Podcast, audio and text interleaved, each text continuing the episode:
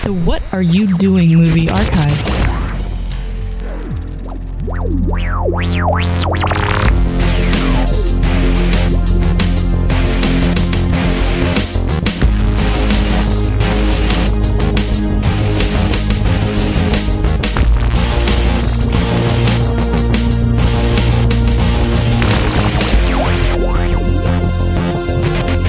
Ladies and gentlemen, welcome to a very special installment of Down in Front. Do you know why it's special?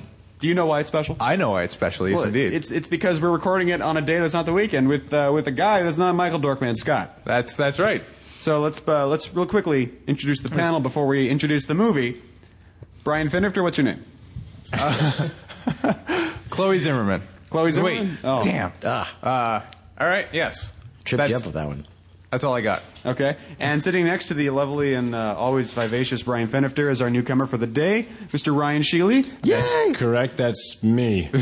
Ryan, special guest, Ryan, fr- welcome. From where and from why do you come? I am here in Los Angeles because I am visiting from Chicago to see the premiere here in Hollywood of Star Trek, the new movie. I don't The new motion Yeah, picture. Yeah, the new motion picture. Exactly. So they don't have Star Trek in Chicago. I'm sure they do, but let's be serious. Okay, I see. and always uh, Trey the Amazing Stokes. That's correct. And uh, tonight we're going to be watching the. Oh God. In honor of in honor of the new Star Trek movie, we're going to be doing. Uh, did I just date this thing? Probably. Yeah, Whatever. well, the whole point That's is that all right. the whole we're- we're point is doing that this- we're releasing this as a special. It's like Star that Trek West Wing day. episode they did after 9-11. Right. Yeah, exactly. Just like that. We're all just going to get locked in the kitchen and start talking about Iraq. From now on, we live in a post new Star Trek movie world. Now, That's right. aside from the point that was already made, which is that the Star Trek movie's coming out tonight, the reason we're recording this, aside from the fact that Ryan's here and he knows more about Star Trek than Ryan knows about Indiana Jones, Brian Wow. knows about Indiana Jones. Yeah, there you go. Sorry. This you is guys, gonna your be names weird. rhyme. You could get married. It'd be adorable. Ryan and Brian. yes. Not only that, I have literally never seen any Star Trek ever. I've seen two episodes of Star Trek as of last week. Wow. But But this will be is- my first Star Trek movie experience. there's a So lot of that it- going on for some reason. I, there was a thing I didn't hate to reference, you know, Twitter, but today on Twitter, someone I followed said, okay, my boyfriend has never seen Star Trek. W- You know, he has like four hours. What should he watch? You know, I didn't, she was listening. God. Did any of them say number six, Undiscovered Country? Um, no, it it was for whatever reason they were asking about original series episodes, and and the responses were quite uniform. I mean, I, I What, fired don't back. see any? I fired back. Hey, you kids today, you don't know. I, I fired back with my instant responses, and then I did the search, and it's like I, you know I'm Balance right of there, terror. like right in the line. You know, that's uh, uh, me guess. Ci- well, City on the Edge of Forever. City on the Edge of Forever. City on the Edge of Balance of Terror. Forever is, is you have to. Uh, Trouble with Tribbles if you want the light course. stuff. Um, Arena. Oh, Yeah. Arena, Arena. I recommended Arena because uh, you- if you want to know what Trek is, because they always Yeah. reference Arena when they talk about original Trek. Arena is quintessentially Star Trek. It's It quintessential. really is. You know, Star it's Trek. funny. I'm a huge Star Trek dork, and I've, I had never actually seen Arena. Mm-hmm. And Brian showed me today the un the un. Well, I guess it was a little cut down. It was but one of the It was scenes. just the fight scene One of between the fight Kirk and the scenes. Gorn, and I was amazed at how bad it was. It's like, so it's bad. kind of yeah. it, it, it was incredible. but if you've ever been out to Vasquez Rocks and worn a lizard suit, you wouldn't be able to fight very well. No, Oh, that's No, that's yes. totally true. it's These about guys actually 9,000 went to degrees Vasquez out there. Rocks today. It's we true. did. In celebration of their Wow, you guys are hardcore. anyway, before we before we start the movie, obviously we got to talk about what we bring to the table, and I guess we've already hinted at that. But before we get into that, we should set up a pause, unpause point. This is a Paramount picture, after all. So after the Paramount logo fades to black, the first frame you perceive to be of all black after the logo, go ahead and press pause on your DVD or whatever. And in a few minutes, I'll say three, two, one, unpause. And when I say unpause, I'll press play and you'll press play, and we'll all watch the movie together in perfect sync. Only this time, you'll have friends in your head. So Brian, what do you bring to the table? I mean, this is a Star Trek movie after all. and Yes, you Gotta indeed. familiarize yourself with the with the franchise. if there's any movie, if there's any franchise or movie of a franchise that I know, it is Star Trek, and uh, that's in that's largely a part of the many many discussions that the man sitting next to me and I have had over the years, and the many iterations we've watched, uh, through which we've picked out many many things that we'll point out to you as we go. Fantastic. Ryan, what do you bring to the table? I mean, it's probably the same as Brian. It's right? actually very similar to Brian. In fact, I was when Brian first told me that he was a Star Trek fan when we first met. I was like, yeah, okay, whatever. Like you know Star Trek like I do. so, I'll be the judge. Little did Yeah, he know. exactly. So Little the first did he thing know. I asked him was Right, like, all Brian, right, By that point, had you seen Arena? exactly. Yes. That's my Mirror, mirror. So I perhaps? tested him. I said, "What's the what's the uh, Enterprise A registration number?" And he's like, "One seven zero one dash A." Let's be serious. And I was Yeah. like, "Okay, this guy's this guy's my league or better." That was pretty There you stupid. go. nice. Yeah. Jesus. Trey, what about you? Uh, well, uh, once again, uh, as seems to keep happening, I have to admit that I'm much older than everyone else. Uh, n- certainly, no one else uh, in this room, I'm sure, watched Star Trek on NBC in 1967, and I did. So there you go. Um, uh, I, it's I, I don't get. I tell you what, I don't get. I don't get the whole if you like Star Wars, you have to hate Star Trek, and vice versa. I Um, never did either. I don't know what that's about, and I want everyone to quit it. Yeah. Okay. It's the easiest joke in the world to make. Just stop. There's room for it all. Infinite diversity and infinite combinations, y'all. All right. um, you know, I like Star Trek first because Star Wars didn't exist for ten years. We had to wait for Star Wars to come out. Um, original Star Trek uh, is, is was mind-boggling to a seven-year-old watching television in 1967, and uh, you know we can go into some of the uh, amazing uh, breakthroughs that it represented in television science fiction and television in general. You know, first interracial kiss. Hey, you know, pretty shocking. Um, they're breaking lots of ground on that show, and so so I can't help but love Star Trek. Even though I look back at shows like Arena, which were awesome when I was seven, and I see the cheese there, I see the zipper up the back of the creature, but I still, you know, you can't help it. As, you know, whatever age. You know, things hit you. They're going to be. We talked about this before. There are people Yeah. to whom Transformers is the awesomest thing ever. I think Transformers is dumb. You know, there are people. GI Joe is awesome. Trans, you know, GI Joe all to about me your is upbringing. stupid. You know, It's just whatever hits The you at Goonies that is right awesome. time. You know, if, you know, hey, I'm you know Lost in Space, Star Trek. That's me. You know, I was seven years old. What do you want from me? So, and I've never really gotten into any of the other televised incarnations. None of the other series ever since have really grabbed me. But I, I kept up with the movies, and some of the movies are pretty darn good. So. Sort of odd that you wouldn't care about the Star Trek TV series. You- Next Generation didn't grab you? I have appeared on the Star Trek. I was going to say, television you've been on series. Star Trek. Fine, I was on one once, but uh, that's a whole different uh, kettle of fish. Yes, I would. I was actually very excited. I got to. I was on Star Trek Enterprise, and uh, as a background extra when they're forming Starfleet, so I felt very connected to the original. And I got to play Tellarite, which is a ki- creature that dates all the way back to the original series. It's one of the first aliens they ever had on Star Trek was a Tellarite. So I, no, I was okay with that. I felt good about that. Yeah, that's pretty awesome. And and of the four here, I've probably seen Star Trek the most. What? Okay, the opposite of that. Whatever, Yeah. whatever the what's, What's the, the other what's word? What's the other thing? Not Um, that's the yeah. word. You know, I'm you looking always for. hear about someone's girlfriend who's never seen Star Trek. You're my girlfriend. You're- who's never that's- seen that's it. you. I'm your I'm your girlfriend that's never seen Star Trek, and I I hosted a podcast called Geeksa for a year. and still somehow managed. It's, it's to- an amazing feat to find someone who's i- i- in any in any situation versed in geek culture, let alone hosted a podcast about geek culture, who has not seen a frame of Star Trek. But until like last week, I had literally never seen any at all. And this will be my first Star Trek movie experience, uh, to be followed up by the what will probably be far superior film tonight. So, shall we start the show? So do it. yeah, Huh? fire it up. All right, you've got your DVD pause when the Paramount logo fades to black. So do we, and we're going to press play right now. Three, two, one, unpause. All right, who is Gene Roddenberry? Gene Uh, Roddenberry. Now that you'll be interested to know. Al, uh, Gene Roddenberry was the original creator of Star Trek, um, who's now hailed as a visionary. But Gene Roddenberry was just like any other television producer trying to make a buck. And this was the this was the, the original show was the show concept that he managed to get the network to buy. I mean, he pitched them 97 things, and they said, "Oh, okay, we'll try the science fiction one." Um, Gene Roddenberry uh, should be noted, uh, especially in this crowd, um, uh, was a uh, you know. Didn't talk about it much in public, but he was a big fat atheist, and, uh, Yay! and you see a whole you know, you, see- if you look at original track certainly original track there's about half the plot lines of original track are about destroying a false god Yep. Yeah. so uh, you know roddenberry was uh, given his, his his agenda in the 60s and, and good for him And uh, the you had that tribute in the beginning because this was, of course, the first movie to be made after his After death. his death. Well, he So- actually saw this movie. That's That's right, right, he it's- did see it. was- it was released Yeah, after it was his released death, after yeah. his death. But right and and was it the last he's one like with, Tupac. is this His the movies last get one with the released original so series soon. cast Yes. okay Yeah. Except for uh, yes. Shatner. Uh, They did well George cameo, Takei. cameos, but the, Right. the, this is the last one with the crew from the original television series And Mark Leonard. Mark Leonard, who has always played Spock's father from day one. You know what's beautiful about this sort of setup and watching these movies is that the uh, the credit Kim intros Cattrall. are always so long in Star Trek. yeah. I'm interested It's to just see if that floating through carries over. space. But anyway, so there's a lot to talk about in this time because otherwise you're just going to be reading. We're still watching the Yeah, credits Christopher here. Plummer's a good Christopher guy, though. Plummer. Christopher Loves Plummer. to chew the well, and David the Warner. scenery. I like David Warner a lot. You know how you know how people say when you have a complaint Winston about Bennett? something, you have to earn it. Like you can't make fun of a series that everyone loves, but you don't. You have to love the series to make fun of it. Mm-hmm. Okay, so I'm clearly not the guy that can. But among people that know Star Trek and have, have paid their dues and seen all of the old episodes, is there still conversations about how retarded it is that we're passing the stars like it's parallax? Like we're, we'd have to be going several times faster than the speed of light with Yeah. an, an, an insanely exposed lens. Yeah. I mean, under no set of circumstances would you ever see stars doing this. Do you guys talk about that? we, We talk- have. Yes. Yeah. Okay, good. I, I've read uh, theories online that it's not actually stars; it's some kind of radiation. but that's- Redcon, Redcon. yeah, that's all bullshit. It's just it's just how they Oh, did it's how they did the radiation. Starfield in the original series. It looked like that. That was the Yeah. style. That's what they did. Cool. Just how it goes. You know, before we get too far into this, I'd like to point out to anyone that doesn't know, if you go to geeksub.com, you can find videos of George Takei hitting on me and asking about my pubic hair. Yeah. Yeah. Really? It's true. Yeah. You never, I- you never saw that I clip? have not saw Yes. that. I have Oh not my seen god! that. On our on our previous on our previous uh, podcast, we interviewed George Takei, and he he kept at like uh, we were trying to have a conversation with him about what he was doing, and he kept coming back to when I turned fifty, I looked down and I said, "Oh my!"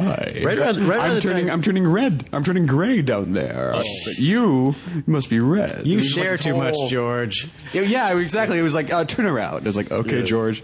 I had him sing "Happy Birthday" to me a day prior to my birthday with no witnesses. Really? Yeah. Yeah. No witnesses. Well, no, my girlfriend, nobody here, nobody I cared about. Right there. Oh. Right at, that, right at that same time, and I would see you guys sometimes in Florida because I was doing this the Simpsons ride for Universal Studios, and we're look, working on a concept for the Simpsons ride where it was all about how Mr. Burns escapes from a meltdown in the nuclear reactor with this sentient escape vehicle that he's had locked away for 50 years in case of emergency. So the the plant melts down, and the idea of the ride. They, they this is the original concept. It's not that didn't turn out this way. Um, the thing is like Hal. It talks to you like Hal while it takes you across Springfield and all that kind of stuff. And we're talking about who gets voice, who would do the voice, and George Takei was our number one thing because it, it like it like locks on phasers and all that kind of stuff. And I, w- I wrote the first draft of that script, which ultimately didn't go anywhere. But uh, I wrote a line for the voice of the vehicle that's been in storage for 50 years and finally launches, and it was going to be George Takei. And I wrote him a line. We're going feels so good to get out of that closet.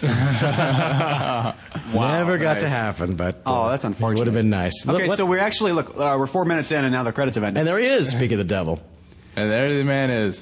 Okay, now obviously my first experience watching a Star Trek film and I'm watching it with the sound off. Yeah. So I'm just gonna have to follow along with the visual storytelling of the opus, Undiscovered Country. Well, but it's, so it's far, good stuff. I, I love this wave effect. I know I d- end up just saying shields, shields. up, shoes. I also love this. you effect know, where I I'm just I've leave I've it the seen- shockwave alone. travels as, in as, only as one anyone dimension. else, as Yeah. anyone else can experience. Just like when a Death Star explodes. Exactly. Like- as anyone else can experience through the lens of pop culture. I've seen shots of Star Trek throughout my life, like Sure. on Yeah. the news or something, Like or anything fan else. films. And for some reason, there's always some cloud that the ship is flying Now, through there- in there's space. a great moment here coming up where, where like an ensign or somebody, uh, it- it- well, Sulu asks for some sort of report, and everybody, as you see, is struggling to, to gain their balance and all this, and he just comes. This There it guy. goes. He's like, I'm cool. I'm He's good. like checking all systems, Captain. Everything's fine. he's from that earthquake planet. Checking all systems. now this is the okay. Let me test my Damn, theory. This that was really cool. This is the Excelsior, right? That's uh, Excelsior. the Excelsior. Yeah. So which is which is over the course of like multiple movies and series, Sulu finally finally got his own command, and there was the Yeah. Excelsior, right? So. he- Which is a is, is Excelsior? Is that a galaxy class? No, that's Excelsior, Excelsior class. class. Excelsior class. It was its own class. all right, and obviously this is I lose that one. All right. Wh- What what is the history of Star Trek? These are people. These are humans, right? Correct. Except for the ones that Some- clearly aren't. Yes. Okay, cool. So these are humans, fu- like future It's supposed to existing be- history. This yeah. is in the future. This is in the future. This is of- future history. or This is this is quotey quotey quotey hard sci-fi, huh? Mm-hmm. Yeah, Uh, yeah. and Uh, so- sometimes a bit too hard um, is one of the failings of the show and the movies. Yeah. What do you is mean? that they get all caught up in the in the technological stuff to the detriment of like telling something that's kind of fun to watch. I mean, that that was a failing of certainly Next Generation. You know, I, I gave up on Next Generation very early on because it was just like the, it would just be a half hour of jargon that they just read out of some physics book and tried to make into dialogue of some kind, and it just wasn't very interesting to watch. I missed the original Star Trek, which you know Kirk would just go fuck this and punch somebody in the head and then rape somebody's woman. You know, that was that was original. That's the way Star to Trek. handle conflict right Exactly. there. well, of course, you know, shows are always a, a, a a function of their time, and you know, Star Trek, original Star Trek, is mid '60s. It's it's you know, American gunboat diplomacy is what's going on in original Star Trek. It's like, okay, we promise not to mess with your civilization unless we don't like your civilization, in which case we'll park our battleship right outside your harbor, we'll shell you, and we'll take your women. All right, Unless This- for whatever reason we think we're better than you, that's which right. I'm gonna which be we honest, always are. happens a lot. because we're the freaking Starfleet. Yeah, Yeah. we're America. Deal with it. Um, and then you know, jump forward in Next Generation. Suddenly, it's like, well, I sense that they feel anger. I mean, they actually had someone whose job was to be sensitive. It was a she had her own seat on the bridge. It was ridiculous. This is one of my favorite jokes of all time, where Scotty says, Oh. "Oh, I just I just bought a boat. This better be good," and. They very clearly don't use money in Star Trek anymore. So we we love to make the joke. We made it many times where one of the other where McCoy or somebody will turn to Scotty and go, "Scotty, we don't use money anymore," and Scotty will go, "Ah, fuck the boat dealer. She screwed me, and then runs out of the room. I want my money back. You know, there's a really, really. I used to think. I, I realize now that I was wrong. There's a fine line between current bloated Priceline Shatner and old semi-good-looking yeah. Shatner, but this is complete proof otherwise. Oh, yeah. he's straddling. He's like this is like the the missing link Shatner. No, it's It true. is. Where he's bloated and weird-looking, but he still has the No, hair. if you if you've only seen original series Shatner and Priceline Shatner, you don't know where the hell the man is. You know, it's like how did he get to this point? Yeah, he does not look at all alike No, at all. I no, couldn't. not I, at I all. saw Shatner twice before realizing it was the same guy. Yeah, this is transitional Shatner you're looking at right now. Now, Now, the- wait, wait, when did this movie come out? What are we looking at? here? 1991. This right, is right 92. around the 91 or fall of- 92. right around the fall of the Soviet Union, which this whole thing is an allegory for. So that plays into it. So, eh, sort of. Um, they have a quote here about Nixon going to China. The other, the other thing, as I recall, this movie was trying to do is bridge the gap between original Star Trek and Next Generation, which was already underway at this point. Which was, which I think they do really well because, yeah, in the Next Generation they had already established that they were at peace with the Klingons, Klingons, yeah. and in the original series they were at war. So this is the idea of okay. But the how thing does that I don't peace know, come I about? forget if they go into detail on it, but of course, original Klingons in the original series were just you Yeah. know guys with bushy eyebrows. They exactly. did not look like next generation Klingons, which is a full head makeup. So this moon explosion praxis thing was kind of their attempt to explain that all the Klingons got mutated as a result of this thing. Well, That's why they no, Really? because because that th- there was in the other m- movies for Star Trek, the Klingons already had the in, in Star Trek: The Motion Picture, they had the, That's the first rigid time. forehead and everything like that. that's true. That's the first time you see the ridges. But in DS9, they do a nice job of trying. Of uh, somebody asks Worf, Wh- yeah, it's when why- they go back to the original series, tr- uh, the trouble. With Oh, and they Tribbles say what episode. happened. He goes, Or- "You just we don't don't, we don't ask." talk Yeah, about exactly. it. ask. we don't talk about Yeah, it. well, Michael Dorn's in this. That's I'm doing something. Yeah, so it's yeah. a- Playing he's the Worf's connection. grandfather. Yeah. Now, the whole point of this is that people in Federation, even though they're supposed to be evolved and nobody's supposed to be a racist anymore, people are. Some people are still essentially racist about Klingons and s- don't want to dismantle their the star bases and all the- the defenses against them. And so the point of having Brock Peters here, ob- obviously an African American, say this is to make that point about racism. And He's the one he saying- understood understood the point, but he he said he's passed on uh, already. But he said you know that was really really Yeah, hard they to had do. they had to do this many many times because he, as a person, as an African American, couldn't couldn't handle the the performance because it was just too personal to, for him. yeah, to espouse that awful To say the only, Yeah. the only good Klingon's a dead Klingon, Yeah, basically. basically. Well, there you go. Now, on another note, Brian and I were talking earlier today about how uh, there are two characters in Star Trek original series and in Next Generation who are supposed to be more timeless that age much more slowly. That's Leonard Nimoy as Spock and then Brent Spiner as Data, and both of those guys seem to be the ones that ages is really affecting the the worst worst. in the cast.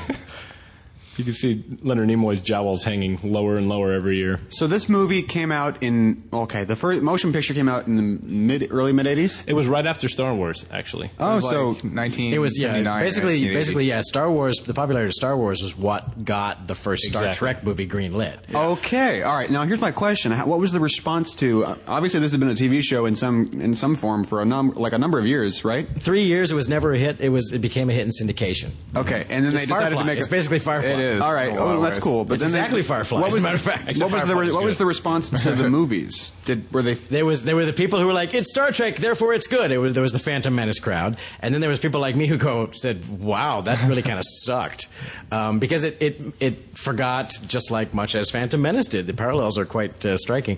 It, it was all about we must have lots and lots of visual effects, and that's all it was. And everyone just Yeah. sort of stood around and, and looked in And watched awe the at the visual models effects. Well, Brian, you like to you like to say that they were trying to be too much like 2001. It, wa- well, it was Robert Weiss who directed um, The Day the Earth Stood Still, another classic science fiction. The Sound film. of Music. And The Sound of Music. But, Well, you know, got to have range. he did, but it- Robert it- Wise. I mean, when you look at that guy's filmography, yeah, Robert Wise is one of the giants Yeah. of, the of original film Star and of Trek, science Sound of fiction. Music, The Day the Earth Stood Still, The Haunting. I mean, that guy has a resume you can't figure out. this part this part right here the, Shatner was like I don't think Yeah. Kirk would would say this and he argued and argued and The let argued them die line. The But let They- them die line Klingon bastards killed his son two movies ago. You know, I mean, well he that's- was he argued and argued and argued with Nicholas Meyer the director with it and finally got Nicholas Meyer to compromise and say okay I'll, I'll say it, but it's got to be this thing where I say it and then immediately I go, no, no, no, I'm, s- I didn't mean that. And he agreed. And, and Nicholas Meyer agreed, and then promptly edited it out of probably the film. cut the part where he said I didn't mean it. Yeah, director's trick. It's great. Yep. Now, the, this I think this movie has by far the best model work in all of the. Star, I was going to Star say that Trek I'm movies. impressed by that. I, I've only Yeah. ever heard bad things about the Star No. Trek effects. There, there's some really good stuff. in the It's funny effects because wise. it's like an. Those are some bangs. Whoa. Her bangs start at the back now this of her is head. Lieutenant Valeris, who's a Vulcan. As, as God, they I never would talk thought about. ladies needed sideburns, but she really needs sideburns. Yeah. she really needs some sideburns. That is a weird ass haircut she's got. And then of course is Sex and the City's Kim Control. Who Like, that I is- believe was yes, it is. Yes, it is. I believe she was 85 at the time they filmed this movie. she was just turned eighty five. Yeah, something like that. Uh, but Now her come- character was originally supposed to be Savik from Star Trek Two and Three. Played by Kirstie Alley. But Kirstie Alley Alley had Kirstie already Alley, and then blown Ron up to the Kurtz. size of the Enterprise. So. yeah, Yeah, she, she had But- become Galaxy class. for reasons that will become clear later, and I guess we'll come back to it. Gene Roddenberry didn't want this character to be Savik, and so as Gene Roddenberry, he got his way. But they had to change the character. and then he promptly dropped out. But So do the actors like Star Trek? They well, Shatner loves being James T. Kirk. Yeah. He absolutely loves it. The, o- the other characters, the other actors I've heard kind of tolerated their characters more more or less over the years. But Leonard Nimoy, he wrote the book called "I Am Not Spock." Um, basically saying how much he didn't appreciate everybody recognizing him only for being the character of Spock, and then later rescinded by following up the sequel entitled I am I'm sorry, Spock. I am like Spock. twenty years later, when he Yeah. finally came, came to terms with it. Exactly. So- But uh, yeah, Shatner loves it. The rest of them, I think, are just kind of okay with it, except except the James Doohan. James Doohan loved Scotty. Doing kind of yeah, I got into it, but but but Shatner and to a lesser extent Nimoy. Nimoy went on to direct more uh, more than anything else, but uh, and Shatner did too. But he really, but, he, but Well, you know, oh, Shatner had like she's piloting right now. Shouldn't she be sitting down and looking you- at you the think, console? maybe. This is just like uh, that Starship Troopers scene we saw. Um, you know, Shatner went on to have like three more television series after Star Trek, so he had he had the least of reason to them. be There's James- oh, there's- T.J. uh, Hooker, T.J. Hooker. Rescue Nine One One, Boston Legal. Yeah, I Boston forgot Legal. about Rescue 911. Good call. and uh, And two albums. and, yeah, and, and you know, a, Hey, a Has Been fine is a career great album. breeding show right? Oh, horses. Okay, I have to tell the internet this right now. If you have never heard William Shatner's Has Been album, go out and listen to it right now. it's I'm serious. It is legitimately good. It's really, really Well, good. it's not really. Mr. singing, Tambourine so- Man. No, no, no. It's not that album. It It's Has not Been that- is a different album. But uh, you, you can't you can't talk about his recording career without talking Well, about I'll talk Rocket about Man it. and Mr. Tambourine Man. But So in that episode where you killed your wife, why do you look so fat? Ooh. oh, Yeah. So, uh, so Shatner kind of, you know, he was able to kind of be out front there and go, "That's right, on the captain of the Enterprise." You know, of course, m- everybody else except for Nimoy essentially never really had any other job except going to conventions the rest of their lives. I mean, you It's know. funny actually. Um, uh, Nichelle Nichols actually did a lot of advocating and uh, recruiting for NASA after she got out of. Uh, out Yeah, of they, Star they- Trek. they did, they did public service stuff, but Awesome. they really never acted again. Correct. so- Yeah.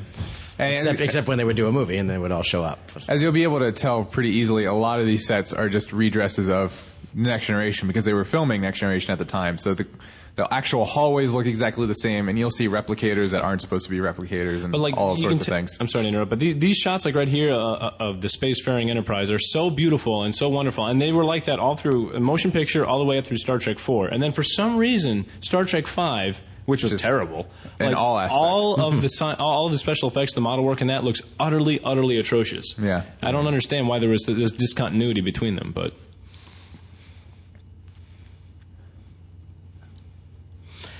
really that very few people in my experience very, very few people have been able to convincingly play vulcans other than nimoy i mean i Yeah. never i thought kirstie alley's attempt at vulcanism Well, was very poor all right, here's here the we thing. go. Here's the thing. I'm gonna do. I'm kim gonna defend control's not Christie that Alley. bad but she's not She's okay. The thing is, if you read the script of Star Trek Two, uh, Savik is described as half Vulcan, half Romulan. So it's not canon. anyway, there there is an argument to be made that she was either given that direction or was and somehow got direction to Or just not, not play very it. Just- good. Also a possibility, but I'm saying there is a cause to believe that she had. I am she, an advocate she of made Robin Curtis. intentional uh, acting choices. Robin Curtis played a better Savik. What I'm more getting at is, is I, most other than other than Nimoy, people who say, "Oh, I'm playing a Vulcan," they play it emotionless when really a- Right. a Vulcan is Yeah. about suppressed emotion. Exactly. You know, but they play it like I'm a robot. Oh, I'm a Vulcan. That means that I'm, I'm like a robot, and I, you know, it's about as convincing as you know that that kid from Small Wonder. You know. Oh, God, yeah. So uh, you know, Nimoy somehow he made it work, but he, was- you know, because he was all about what what Spock wasn't showing was was what his performance in, was. in the first episode, episodes of the original series, you know, Spock was a smiling fool. That man was like yeah, they- happy all the before time. they before they solidified it. Yeah, yeah, there's a couple exactly. times when he's like smiling and into stuff, and then it became like a big thing later Yeah. when he smiled. Of course, uh, uh, a mock time, another classic episode. We were talking about classic episodes earlier. Mock time is one of the few times he smiles and then immediately has to cover it up. Like I did not just smile; it did not happen. Well, they actually address it. Which is the best Star Trek movie?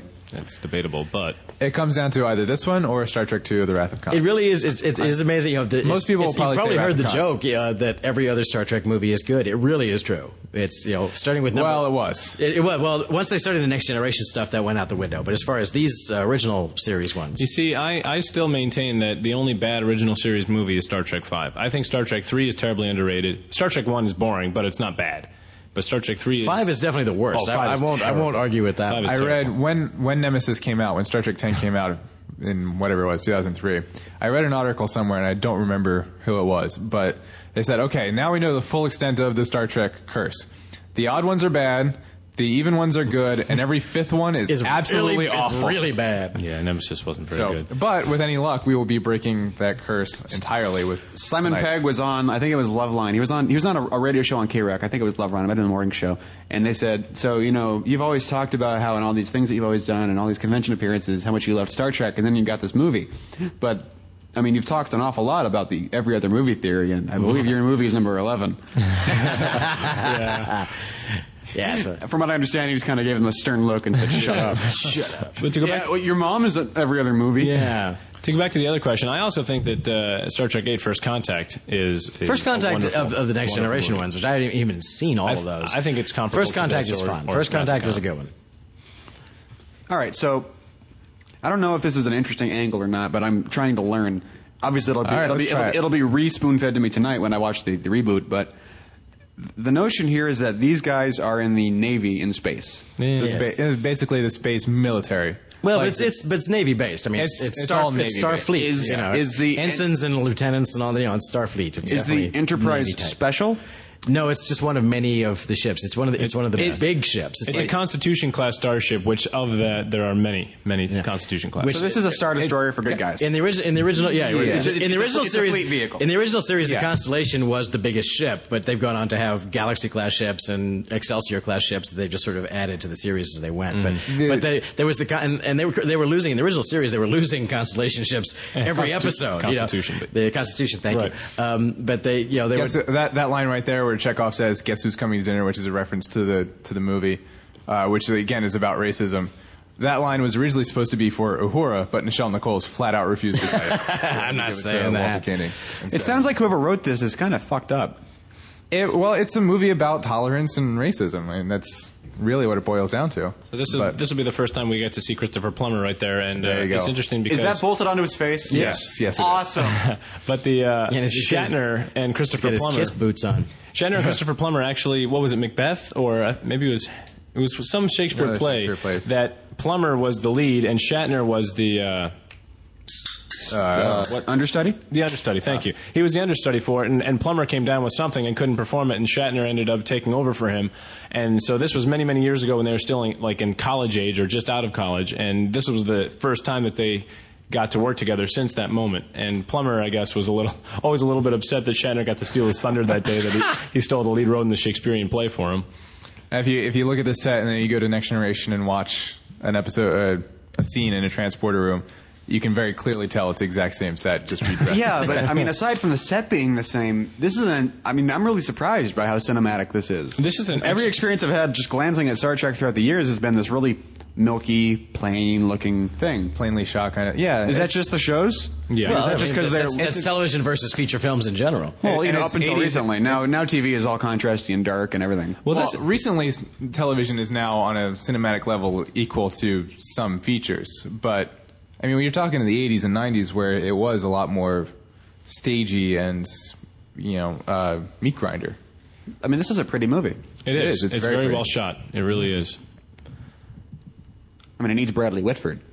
It definitely I is would Bradley love to Whitford. see Bradley Whit- Whitford walking around the Federation somewhere. Okay. They all look like oh, Yeah, this- more racism. oh, I get it. I get it. I never understood that line. You know, even top of the line models can even. For the longest time, I thought Kim Cattrall was like seven feet tall, and then in a second, you'll realize these guys step up onto her level. Brian, is this movie where you got the the whole the comedic device of like the awkward So The guy- how, about, how about those car? Like, what about gas prices thing? Like, the, just the awkward filler conversation between two scenes. No, Brian's Oh. just good at being awkward. He's got much experience with that. No, did, did- have I But found the you- genesis of yeah. your whole thing?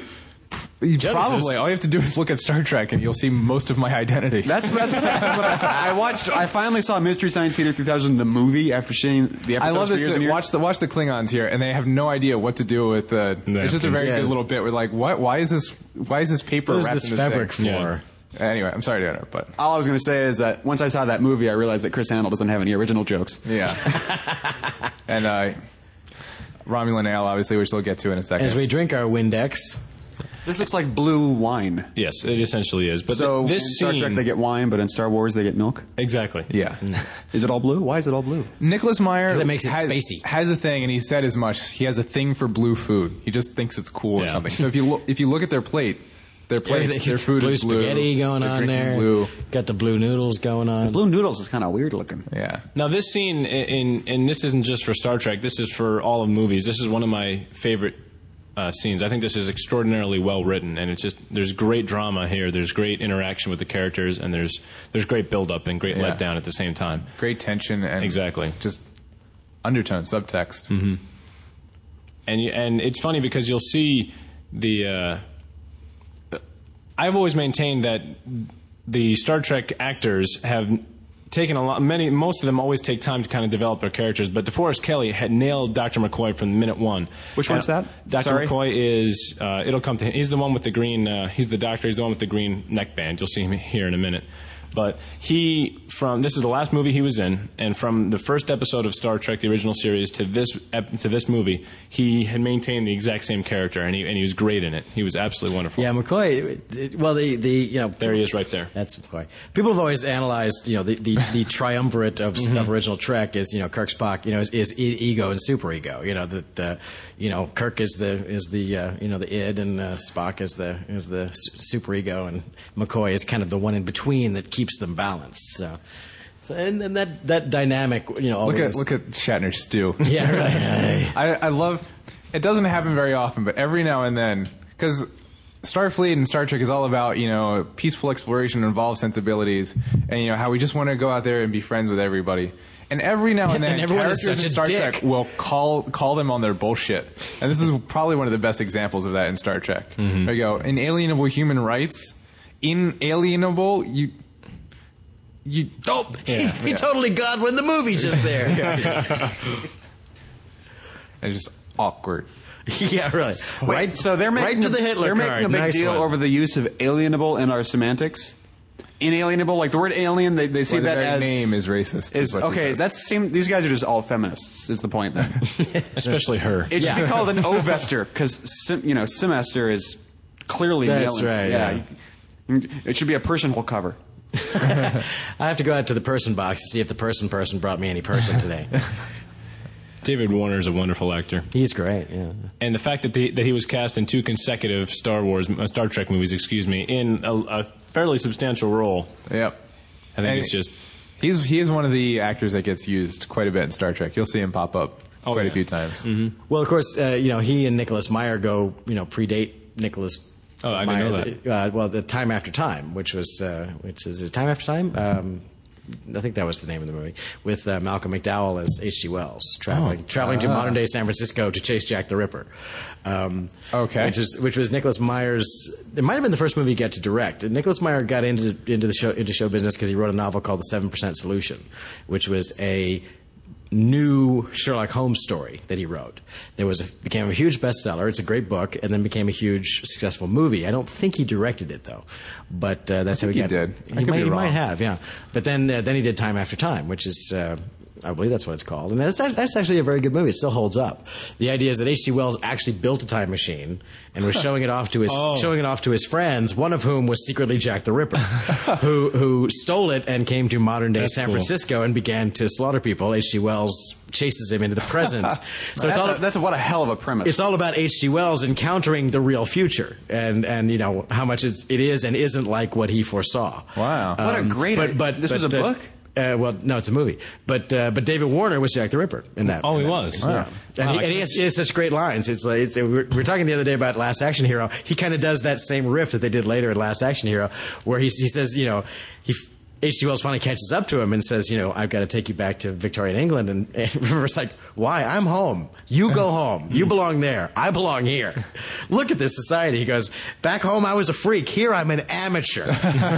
So uh, you know, and he gets this, he gets the great villain speech about this world is made for me. They don't even know I'm here. For heaven's sake, I blend in here. I love this.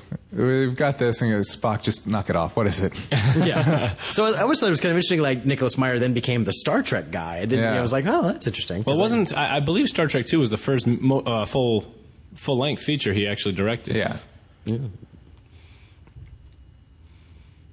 and uh, Checo?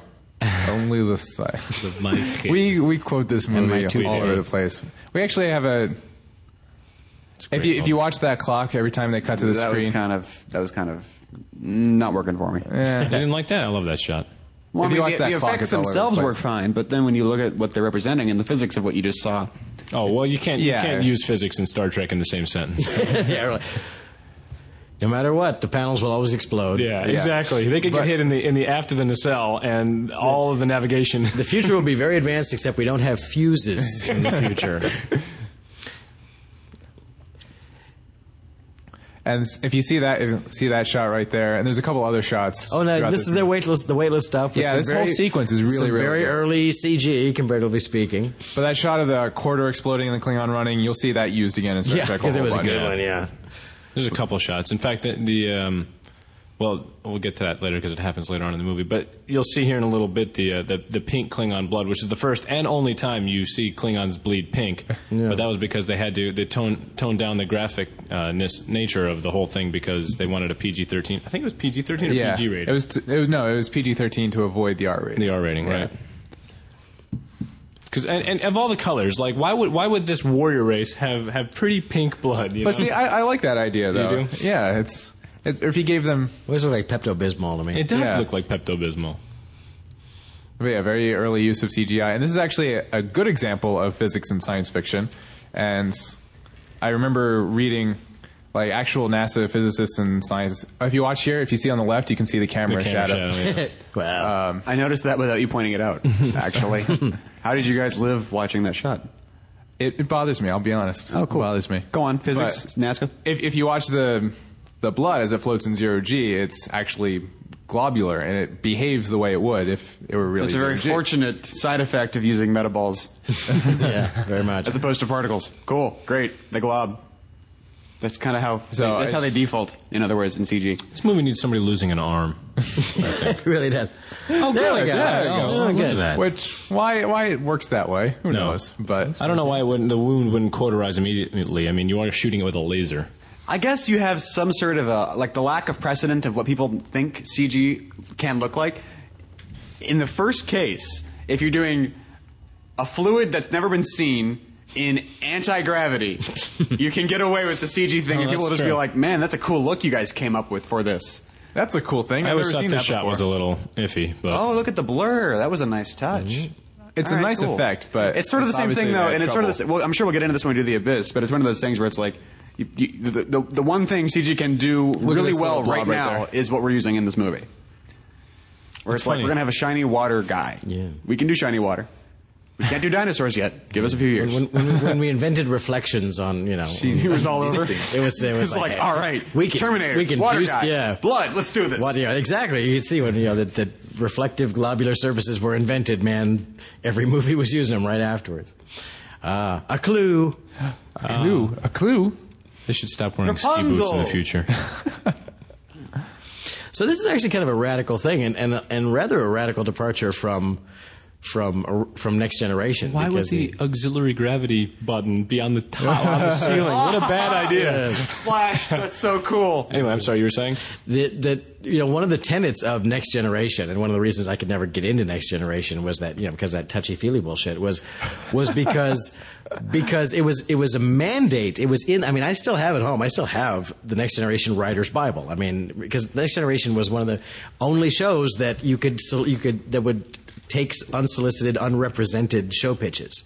If you were a regular person, Yeah. you could go in. That's the and- great thing and- about all the Star Trek shows that they yeah, allowed and, all of and and pitch, you know, and and of course most of the time it was excruciatingly painful, and and but you know David Gerald of course got his start in the original series and came up with Trouble with Tribbles, but um but uh, Oh, that was a fan episode, or that was that was. well, he, yeah, he was just a guy watching Star Trek at Really? home. I didn't know that. Someday I'll be a sci-fi writer. and, interesting. Uh, he, he pitched a whole bunch of ideas, and they bought tribbles. Um, that's how he got into the biz. So, so the writer's bible for for Next Generation, which I have, I never pitched as to Star Trek, but I had friends who did. I was in like a writer's group, and a lot of people pitched different Star Trek ideas. It's right there in the writer's bible. Everyone's perfect. No Yeah. one, no one can have a problem. Start, you know, don't even come to us with a story about corruption in Starfleet. No, that's Yeah. a big no.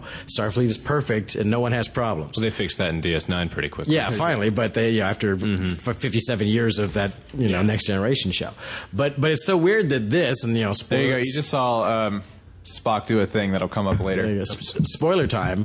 You know this is a, this is an internal Starfleet heinous conspiracy that we're Yeah. watching in action. Yeah. which is very unlike Which- next generation. And like, I wonder if when when Gene Roddenberry saw it, if he just didn't have the heart to tell them, I don't, I hate this because it's very unlike Gene Roddenberry. This is a very dark Star Trek. Yeah. I mean, it ends well, of course, but it's a very dark Star Trek for Gene Roddenberry. From Gene Well, Um, Roddenberry. Roddenberry, along the way, I mean, I, I think Harlan Ellison said it. You know, he, he said the reason original Star Trek is better than Next Generation is because original Star Trek, Gene Roddenberry was just a producer trying to make a buck. You know, and that's why you know And then he that- became a guy with an. Ad- Well, then he uh, became a guy who had thousands of people at conventions saying, "You are a genius visionary." Yeah. Yeah. and and he started to believe it. You know, and again, who else do we know that kind of fits that? Yeah, that Mm-hmm. that's the model? thing. Limitations spawn genius. Exactly, Whereas- and, and nowhere can you. I mean, if you watch the original Star Trek, it, it is such a textbook example of low budget filmmaking. Exactly, yeah. because it's like they're on the Paramount lot. Name one section of the Paramount prop department and costume department they didn't base an episode on. Yeah. they went to the Nazi planet. They went to the The- Greco-Roman planet. Yeah. They went to the gladiator planet. they went to mobster planet. They went to the mobster planet. they went to every backlot location they had on the Paramount lot, and they built a thing around. it. In fact, David Gerald's original script for um, uh, Trouble with Tribbles, um, he actually it's in the script. It's right there in the in the scene directions where he says uh, it's a scene that was never ended up in the final draft and, and wasn't shot for the episode. But uh, the whole thing is about how the Enterprise has to guard the shipment of grain, and so they talk Mm-hmm. about Kirk and Spock are standing outside the grain warehouse, which looks amazingly like it says right right in the stage direction of the script the grain warehouse, which looks amazingly like an exterior of a soundstage. so, so he was actually proposing right there in his script that the grain warehouse would actually be just a soundstage you door go. dressed Nice. up. So these guys. Okay, wait. All right, What what's what up? what is the most like the the closest analog to Star Trek in the realm of science fiction? oh, jeez, Uh, there's nothing Globally, not, not Star Trek. ob- obviously, Yeah, Star- obviously, Star Trek is obviously, its own obviously thing. you have your your sci-fi themes and everything like that. Whatever.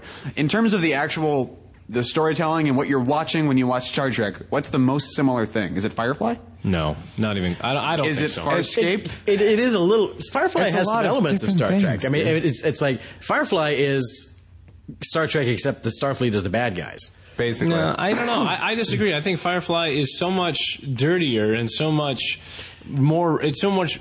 It's it's based much more on realism than Star Trek ever was. Well, no, I, I just think that the Firefly people live in this universe. They just didn't do a lot of episodes about them. But in the original series, certainly, they went out to the hinter planets where, you know, the poor people lived and they were barely surviving out in the distant colony worlds, as opposed to the inner worlds, you know, the, of, the, of the Starfleet. And of course, Starfleet is still based from Earth. I mean, the center of the universe is Earth. And, and you know, Starfleet is in San Francisco, you know.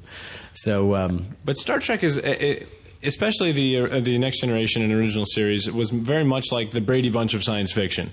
It's like there was always a moral story, and everybody was always smiling at the end. Yeah. Whereas except for City on the Edge of Forever. And that's no, why Oh, yeah, it's I mean, Edge of classic. Forever is, is an exception. But every, there was always a, a happy ending, whereas a lot of the uh, later, like DS9, did not take that uh, that tenant and use that at all.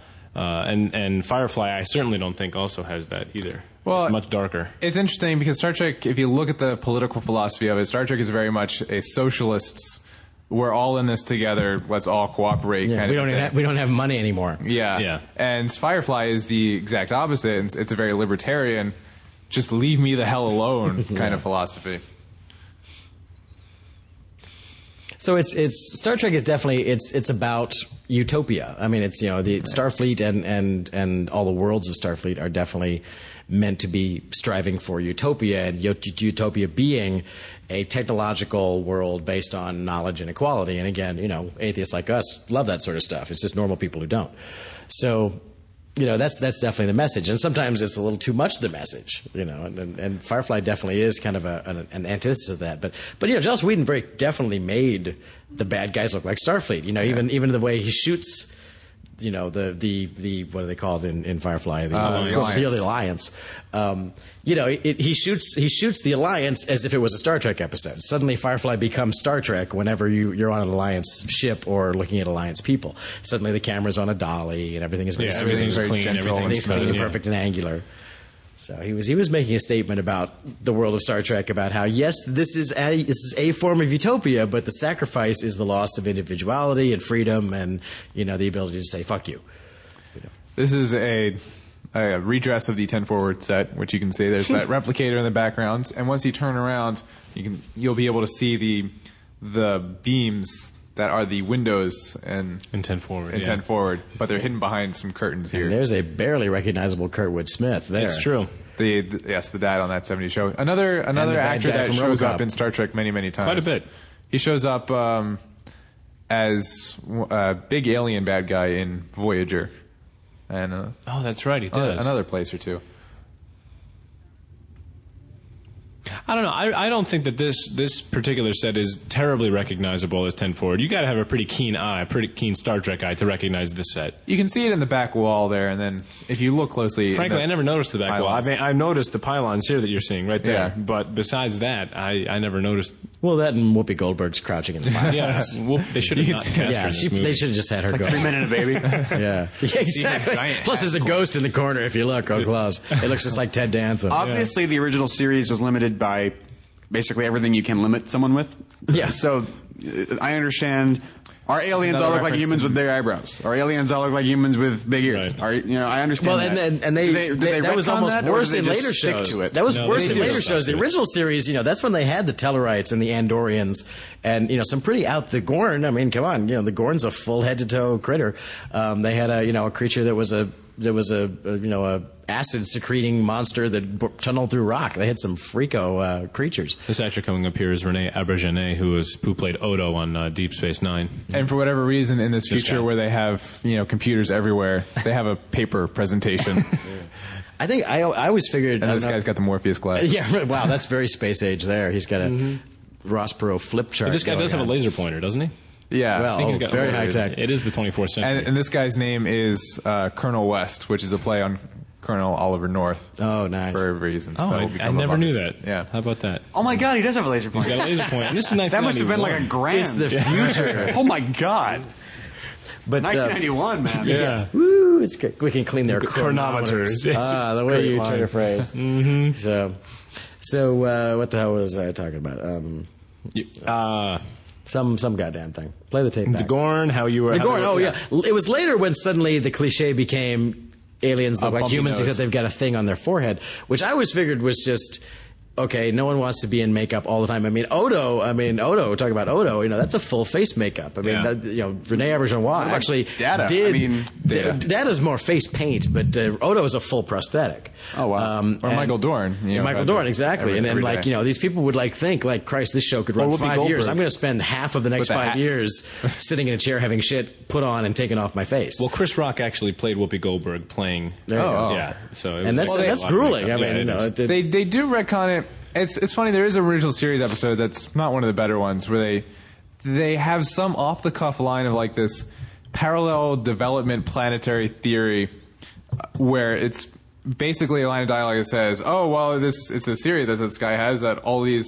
Societies develop in parallel natures to each other, and of course, it's when they come to the Native American planet. yeah, the name right. But I thought you were, I thought it was going to be the Yankees and the Communist Planet. No, no, no. Which is which is one of the more extreme. Like, wow, okay, really the- pushing. But it. there is an episode of The Next Generation where Yes. they.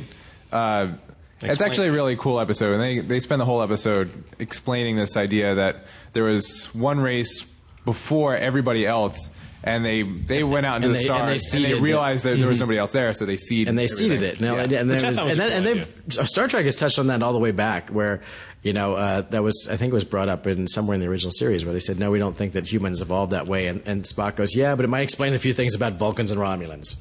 You know, Yeah. we actually cop to it like that would actually help a lot. that, would, that would that would connect a few dots for us because Vulcans and Romulans are essentially almost same identical, thing, and yeah. they can you know. But the other thing that Star Trek does all the time, which is a complete misnomer, is uh, or it's just incorrect, i- is they have entire planets that have one ecosystem, and that's Yeah, it. It's well, just- that's it's- Star, it's- Star Wars does it too. Well, Yeah. yeah. but Star Wars at least ha- at least you can have an entire ice planet. There are pla- like Europa is entirely frozen. That happens. But like to have like an entire rainforest planet from the North Pole to South Pole, Yeah. come on. An entire water planet is also Endor. a bit of a stretch. Hey, Endor is a moon. Yeah, that's thank you different. very much. That's so different. I'm sorry, Brian. You're, wel- you're welcome. By the way, nicely played with the Europa. That was amazing. Oh, thank you. That's can't- right. I think a better example would be Io, the volcano moon. Yeah. But- All right. But of course, they're also very far from the sun. I mean, it's easy to be frozen if you don't get any sunlight. You know, Hoth apparently gets. a little But bit of Europa is sunlight. not actually entirely frozen because it's close enough to Jupiter that the magnetic field tears up Brian, the Brian, ice. look, oh, sorry, shiny, sorry, shiny. Star Trek, What fake did I- science, fake science. What Sorry. did I tell you about Europa? All these worlds are yours except, Except Europa. Europa. And this is Except where the they're landings landing there. This is where they transition into English. It's a very red October. It's very uh, red October moment. But I love moment. that. They also do it in Battlefield Earth, by the way. I saw that last they night. really? You saw Oh. Battlefield Earth last Yeah, night. it's- Are it's- you okay? I, lo- I I was love that curious guy's to see move. how He's they- like, oh, oof, oh. There's some movies I'd rather see less often than Battlefield Earth. Uh, there's, that's for sure.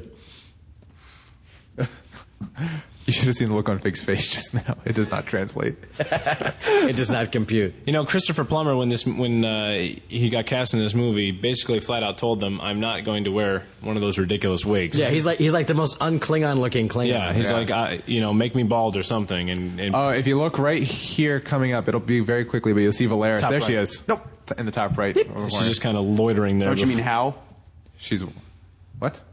Valeris? Is Valeris? and he She hit the said- wall. she hit the wall and it just buckled. Whoops. Yeah, this is. I, I like I like that moment because it's the only time they ever reference the news in Star Trek. it was on the news. It was on the news. Ah, It's on the news. Duh. the what? The what now? This is one of your favorite lines coming up here, Brian. Which one? Oh, Tear ducts. oh yeah. It's so great because it's not something you would ever think of. I di- she didn't cry at all. Well, she doesn't have tear ducts, so it's, Oh. it doesn't really tell you anything. Didn't you see her like spin in a circle? That's how they do it. They. That's how they mourn. That's how the Klingons mourn. But if you look at Leonard Nimoy, even in this movie, well, you know, Scotty put on a lot of weight, but he looks a lot older than he did when he was. I was about Spock. to earlier. I was going to compare Leonard Nimoy to a Labrador because once they get old, their head becomes huge. Yeah, his is getting longer. it really is. And it's like they have eyeballs, but they're tiny. Mm-hmm. I mean, the whole he really does, and you know That's why he wrote Leonard that. Nimoy- That's why he wrote I- that book. I am not a Labrador. I'm sure he rules. I'm, sure he a no, Labrador. I'm sure he rules. I'm sure he rules. But he does have sort of a Labrador face thing going on. Is this the one where okay, Kirk is on trial for some damn thing, and he's got a, Is this the scene where he's got he's got the translator on him now? I, I, Yeah. I, remember seeing this way back when, and I think I, let's see if I'm right. Um, I remember there's a scene where he's holding it up to his ear, and on the bottom of it, you see a very, very, very earthly dollar ninety eight Radio Shack on off switch on the bottom of that translator button. Look for it. It's one of those little lo- slider switches. You know, that clearly is like the props. I figured the props people put there to make the little blinky lights go on and off. You know, it's, it's a painfully obvious slider switch on the bottom of that thing when he's holding it up when one of these dramatic down angles. And this is where you'll see Michael Dorn for the first time come in and play the uh, Play the defense Worf's. attorney. Yeah, Worf's grandfather. Are we in Thunderdome Patrick Graham. now? Is that what's going The, on? the Atticus Finch of the Klingons. Aw, who's Boo Radley? Kirk, strangely enough. That's a very nice effect. It's it's subtle, but It's a, very not strange, something you it's a would badly really- designed room, though. It's Yeah. Well, Where's your the arm, Klingons- dude? Klingons don't Dude, really do design Where's your well. arm? Oh, it's inside your jacket. I see it. I do love that trick. Boy, sometimes it's done better than others, though. I'll tell you, some, sometimes you see some stuff and you go, "Wow, I can't believe they." The other thing I love about Star Trek is whenever they're they're watching something live or on a television screen or or the futuristic equivalent thereof, there's always they're always watching the exact camera angles that the, that the audience, the actual viewing public, is seeing as you, as you're watching this movie. I- It yes. never changes. I have a question, uh, and I guess Ryan of the people here would be the most prepared to answer it. But is the layout of the cockpit realistic? It seems like in a room with a people, like a bunch of people that have to call it basically the constantly bridge, be first watching of all. monitors. Would you really just line them around the walls? You guys all over there. We need a whole bunch of room for this one chair in the middle. It's actually been used as people who design such things Yeah, it's have been- used it as It's sort of tested as a as, a- templates and examples, and it, it has come in handy for real designers. Really? Seriously, It just seems really. We're gonna put. It, it seems like it's designed so that when they put a camera there, it looks nice. it is, but it also happens to be kind of efficient in the way it's set up. There have been lots of experiments like those. I have a great book on uh, submarine warfare. Wait, See, there, there's the switch right there. there's a little slider switch on there. Um, on off in English. Yeah, exactly. the um, the like like you know we have our standard you know attack submarines and, and nuclear submarines and so on. I have a great book about y- you know the, the Navy would make these one-off submarine demo tests and then they wouldn't they said no we're not going to make any more of these this thing is a pi- piece of shit and then but then they would not they would often use them and what who the people who al- often ended up with using them were the intelligence guys who were like we, we need a submarine so that we'll take the weird one off one of a kind crazy submarine and they had one where the whole top opened up like a giant hatch so you could put equipment down inside of it and it leaked like a sieve but the inner the inside of it the bridge was a two level it was like galactica's bridge in there apparently Wow. it was a two level, totally open space, and they called it the Bat Cave. The, the, the bridge of that sub was called the Bat Cave, but it was laid out like that. It was the it was the big room with with instrumentation all around the walls. Nice. This is where McCoy gets a little bit. I swear that's that's that's a, that's a Flonase inhaler he's Exaggerates talking a little into. bit. It was the last best hope in the universe Is- is- for peace. Doesn't he mean the And also, if galaxy, you have McCoy? if you have, if you have But an you asthma can just, like- attack, you just take a hit off of that thing. Don't you really just mean this sector? Yeah, everywhere. Yeah, like, the, whole universe. The whole universe. That's a Really? large Well, the place. whole galaxy. I mean, Star, place, Star Trek takes place in one galaxy. That's plenty. That's plenty, you know. And This is the first time where you hear James Kirk's middle name officially. Was there any hubbub about the fact that his middle name is retarded? His middle name's awesome, by the way. It was always known as it, it's it was awesome. always known as Tiberius, but they just yeah, that was that was like No, Tiberius. It was You, one have of- grown up with Tiberius. Let me tell you, it's a stupid name. No, It's one of those things that was in a like Roman the fan emperor. community for a long time, and then it's like Tie Fighter. It's like you know, it's a, everyone knows it's a Tie Fighter, but it's just never called that in, in the actual thing. yeah, exactly. yeah. What about Yoda? That's a stupid name. Yoda is a retarded name. Okay, there you go. His full name is Yoda. Yoda right, fair Tiberius. enough. Touche, salesman. Withdrawn. Lawyered. Objection. So are the Jawas in the audience tonight? What's going on? Yeah, really. Then ET is in there. Look if you know where to look. Is this a comedy club or a sandcrawler? This really is a great set. Nicholas Meyer said it was really fun to shoot in that set too. Trey, were you just saying this was a dumb room? Well, just the fact that it's like it's built like a missile silo. It's like what kind of uh, who, who thought of that? You know, that, this the super high angle. In terms of functionality, it's stupid, but in terms of how it actually looks on screen, well, I yeah, think exactly. It's So there great. you go. yeah, It's- So yeah, it's, it's it's the counter. It's the flip side of the bridge. exactly. You're really blowing me away with the whole the bridge is actually a functional thing thing. I've always thought it looked like it was uh, uh, laid out specifically for television. It's interesting that it's Sure actually it was, helpful. but it, you know, it's it's it's Well, great yeah, to shoot on. the whole point of having although it's a- actually not great to shoot on. It's it's that's a hard set to shoot on, and, and all subsequent Star Treks have been hard to shoot on. I mean, it was. I was it was quite eye opening when I got to be on the set of Enterprise where they were doing they were actually gearing up for the episode when the Enterprise crew goes back to original series era Enterprise. They'd rebuilt like, an entire period original replication. They had the Enterprise set, and they had this complete replication of the original series set, which is amazing. But the way they shot, they, they finally evolved their technology. So on the series, Here's another. Uh, this is a Khrushchev. Yeah, uh, he's gonna- reference. gonna bang his don't shoe wait on for the the, trans- table. Yeah, don't wait for the translation. Answer me now. That's right. Khrushchev. Is it? Yeah. I never knew that. Yeah. How about that? There's a lot of Cold War and China and uh, historical references. All through here. Sorry. Mm. The um, that's right. So um, and again, I totally lost my train of thought. I was talking about The- the something. oh, the, set the way the re- way they would do it Enterprise. is on the TV series, and this was genius. Is they just the camera was always on a crane. And they Oh. wouldn't like they wouldn't put like tripods and dollies like you couldn't because it was this you know crazy ass tiny floor. They would just they would just fly this crane in and just jam it in the middle of the set and then like point the camera you Hmm. know So, the, so the, the camera's weight was actually being on. It was like on a Western dolly, like 25 feet back. Exactly. It was like the, the camera's being operated from, you know, a football great. field away and just inserted through the few openings in the set. That's cool. And then it could fly around inside the set and do whatever. How But, about that? You know, that, That's I was, interesting. I was I like know- I shocked know- to see that's how they were doing. it. I was like, oh, that's genius.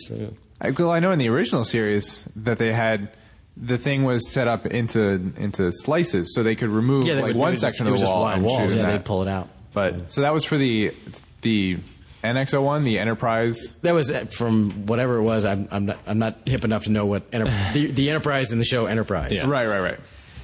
Yeah, shut up, Brian. Uh, I- yeah. I Yeah, guess, well, you I know guess what, that you- would be the Enterprise. You got to be on a Star Trek, but you know what? It was the bad one. So there. so, it was not. It was. Yes, it it was- was. I- it was Voyager was not. the it was bad not one. Next Voyager was also Generation. the bad one. Yes, but that's the set I would have liked most to have been on, and we all know why. By the way, I want um, I want like our United States justice system to have To have these a big- apples. I want a big, yeah, big ball with claws on it. with, with a with a Justice Souter, hawk claw on it. you were out of order. she There's was in the Grace original series Whitney. A lot, yeah. Yeah. Ah, Brock Peters, you're no longer alive. Sorry. Half the people in this scene are no longer Yes. alive. Yeah, that is true. Grace Whitney, for those who don't know, Grace Whitney dates back to the original series. She was the hot young chick. Mm-hmm. She was Yep. ensign ensign yeoman uh, yeoman Yeoman. Rand, Yeoman. yeoman, Yeoman Rand. Rand. and she was the hot girl in the gee for a military institution. The women sure wear amazing miniskirts. Yeah. Yes. Um, which was, you know, it's like, yeah, it's science fiction, but it's also television in the '60s. Okay, swing, baby, swing. So- And this is actually Richard Harris as the judge, but they didn't have to apply any makeup. yes, exactly. Someone saw this and said, you know, you know, someday someone's going to write a book about kid wizards, and he would be great in that. very, very Nazi-looking symbol, but not quite so much. Oh, it feels like a swastika, but it's, But it's not. Sort of. Yeah. I don't, I don't really know if that was the point, though. I don't think it was.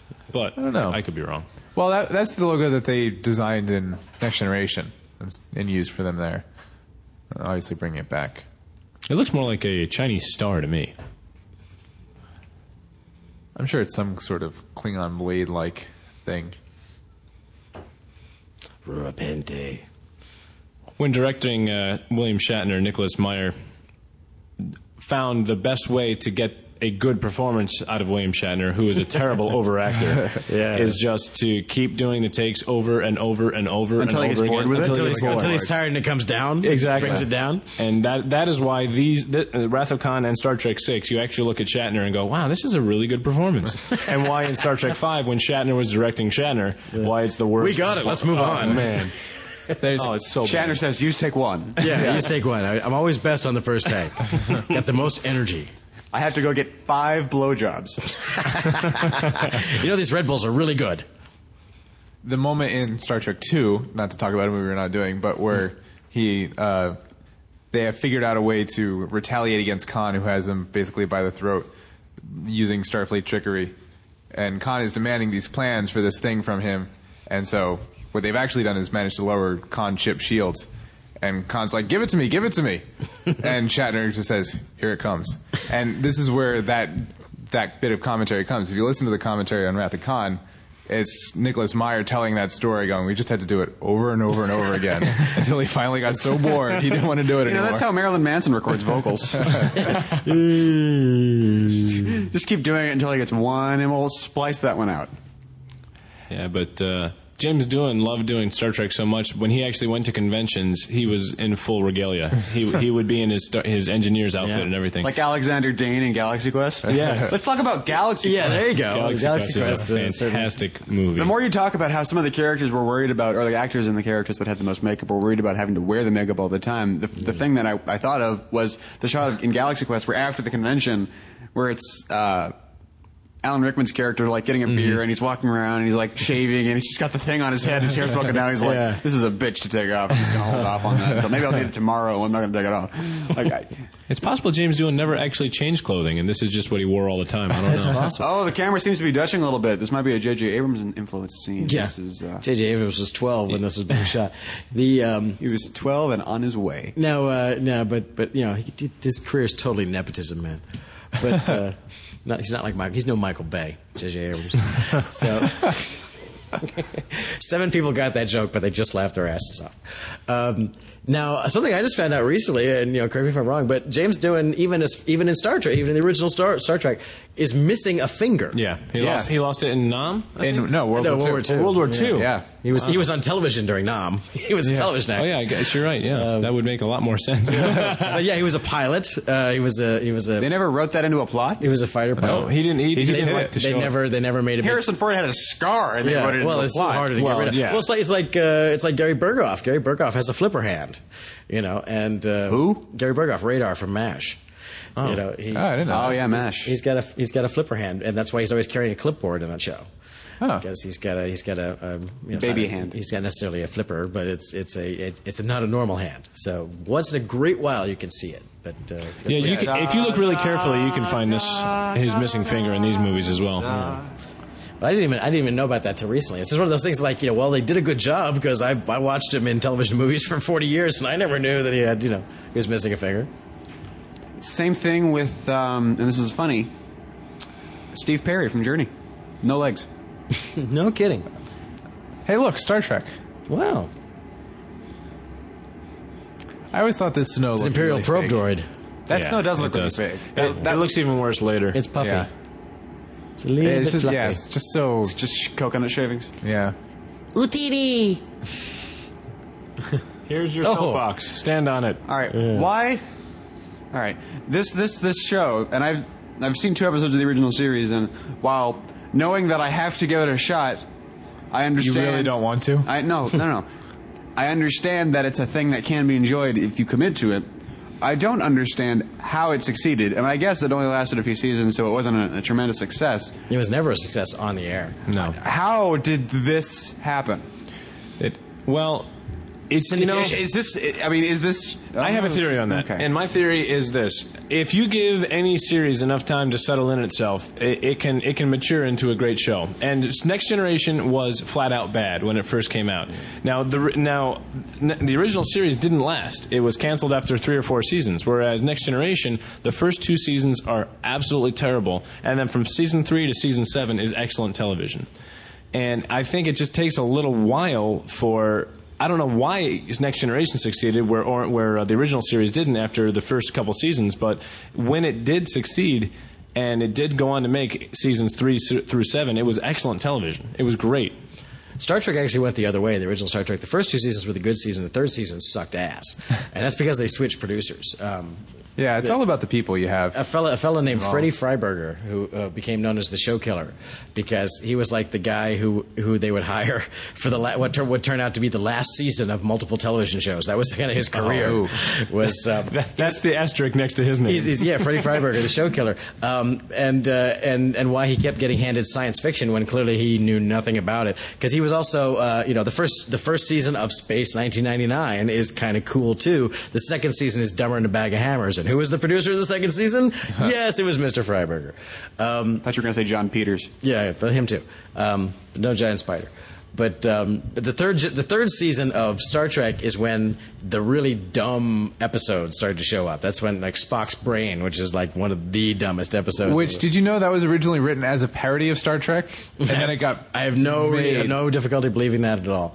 Um, so uh, the, you know the first season especially you know that's when you know people are the great thing about Star Trek and 60s television in general is you know people used to actually die you know people would get shot they would die people would get you know into dangerous situations and not survive them which is just so rare now in television because everything is made of nerf and no one can die anymore And also, they got. I mean, now they know about syndication and the importance of having an interchangeable episode every week, and they don't have to play in order. And Yeah. Grandma can watch it, and it'll make and sense. Star to Trek her. just barely made it. They only had 72 episodes or whatever three seasons worth is. They barely had enough to be worth syndicating, but they just made it by barely squeezing out that third season. people just liked it.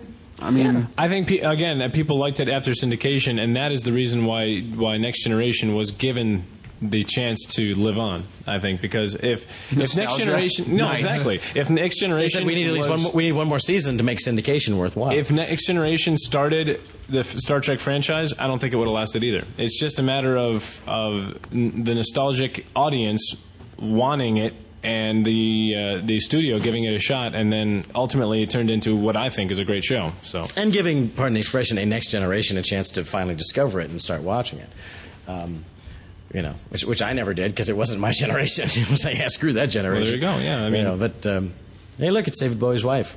she looks like Halle Oh, Is that who Berry. she is? That's Iman. I have no idea. Like I know she's a a singer or performer or whatever outside, and outside of this, but I have no idea who she is outside. She's a model, Of is this. what she's. Why does she have Brent Spiner's eyes? I don't know. I wasn't using them that day. Now here's where she, she it, it's very dramatic and it's very you know movie like. But sh what she does here, it's like okay, that makes no sense at all. What this little demo that she does here. It's What like- makes even less sense is that she's proving a point to Chekhov, who is the security officer on board yeah, the exactly. Enterprise. It's it's the it's the as you know. yeah, as you know, this and this and this. But she's saying You are it a to the doctor and I am a person- doctor, and therefore, as doctors, we already know what I'm Whose about to field of say out loud. expertise It is is who she's trying to explain it to. And he even asked the question. He's Yeah, the it's- one- it's terribly And, written. But and does- it's- it furthermore, seems why like- are there phasers in the kitchen? well, for, why are there pots and pans in the kitchen? But the, you know, that it's a little bit extreme as a demo. You know, it's like No, I'm it just is. gonna I'm just gonna melt this pot right out of that guy's I hand. just wish she missed and hit one of the. Uh, yeah, one and of the blew cooks. the wall out. You know, like destroyed the food processor or something. But like why, that. yeah, why are there why are there uh, clearly like some sort of electronic servers in the kitchen as well, along Yeah. with phasers? if Klingon, yeah, if Klingons are going to board the ship, are they going to go for the kitchen? Yeah, I don't they're gonna think head so. straight to the kitchen. have they Jewel eaten early this showed yet? up in the kitchen pretty They quick. hate- Yeah, he they did, hate that's human true. Food. That's because he's a lion. Well, actually, on the menu, Alive, it was alive. Gach. Yeah, Oh, oh. Ah, you might as well think of me as a lion. I've got a mighty roar. that's right. What? I said a lion. Well, I said a I lion. like I like the Oh, space. The lions. walls go Well, that's, that's- out. That's weird. That's weird. That's weird. Great line. It was funny because I watched Not your all time six yet. episodes of Drive, Tim Minear's show to follow up Firefly, which was admittedly retarded in, in premise, but damn entertaining and fun to watch. Like it was a really fun show. Nathan Fillion and a bunch of other actors that you've seen since then. But in the first episode, it's Nathan Fillion and the guy that played Juval Early, and just like having a conversation. Oh, cool. and it's really, really. It, uh, he shows up later in the series too. It's six episodes, so I'm not spoiling the end for you. Now, of course, you guys know this, but um, I- this is my chance to say it in a public forum. The the show that I just directed, and we're in post production. Arc. Um, we As had- you know, and I know. Yes, and I know, as we're doctors, but for the son of- for the sake of the audience that doesn't know, um, it was one of my great pleasures in the arc when I got to uh, figure out what uh, costumes we're going to rent.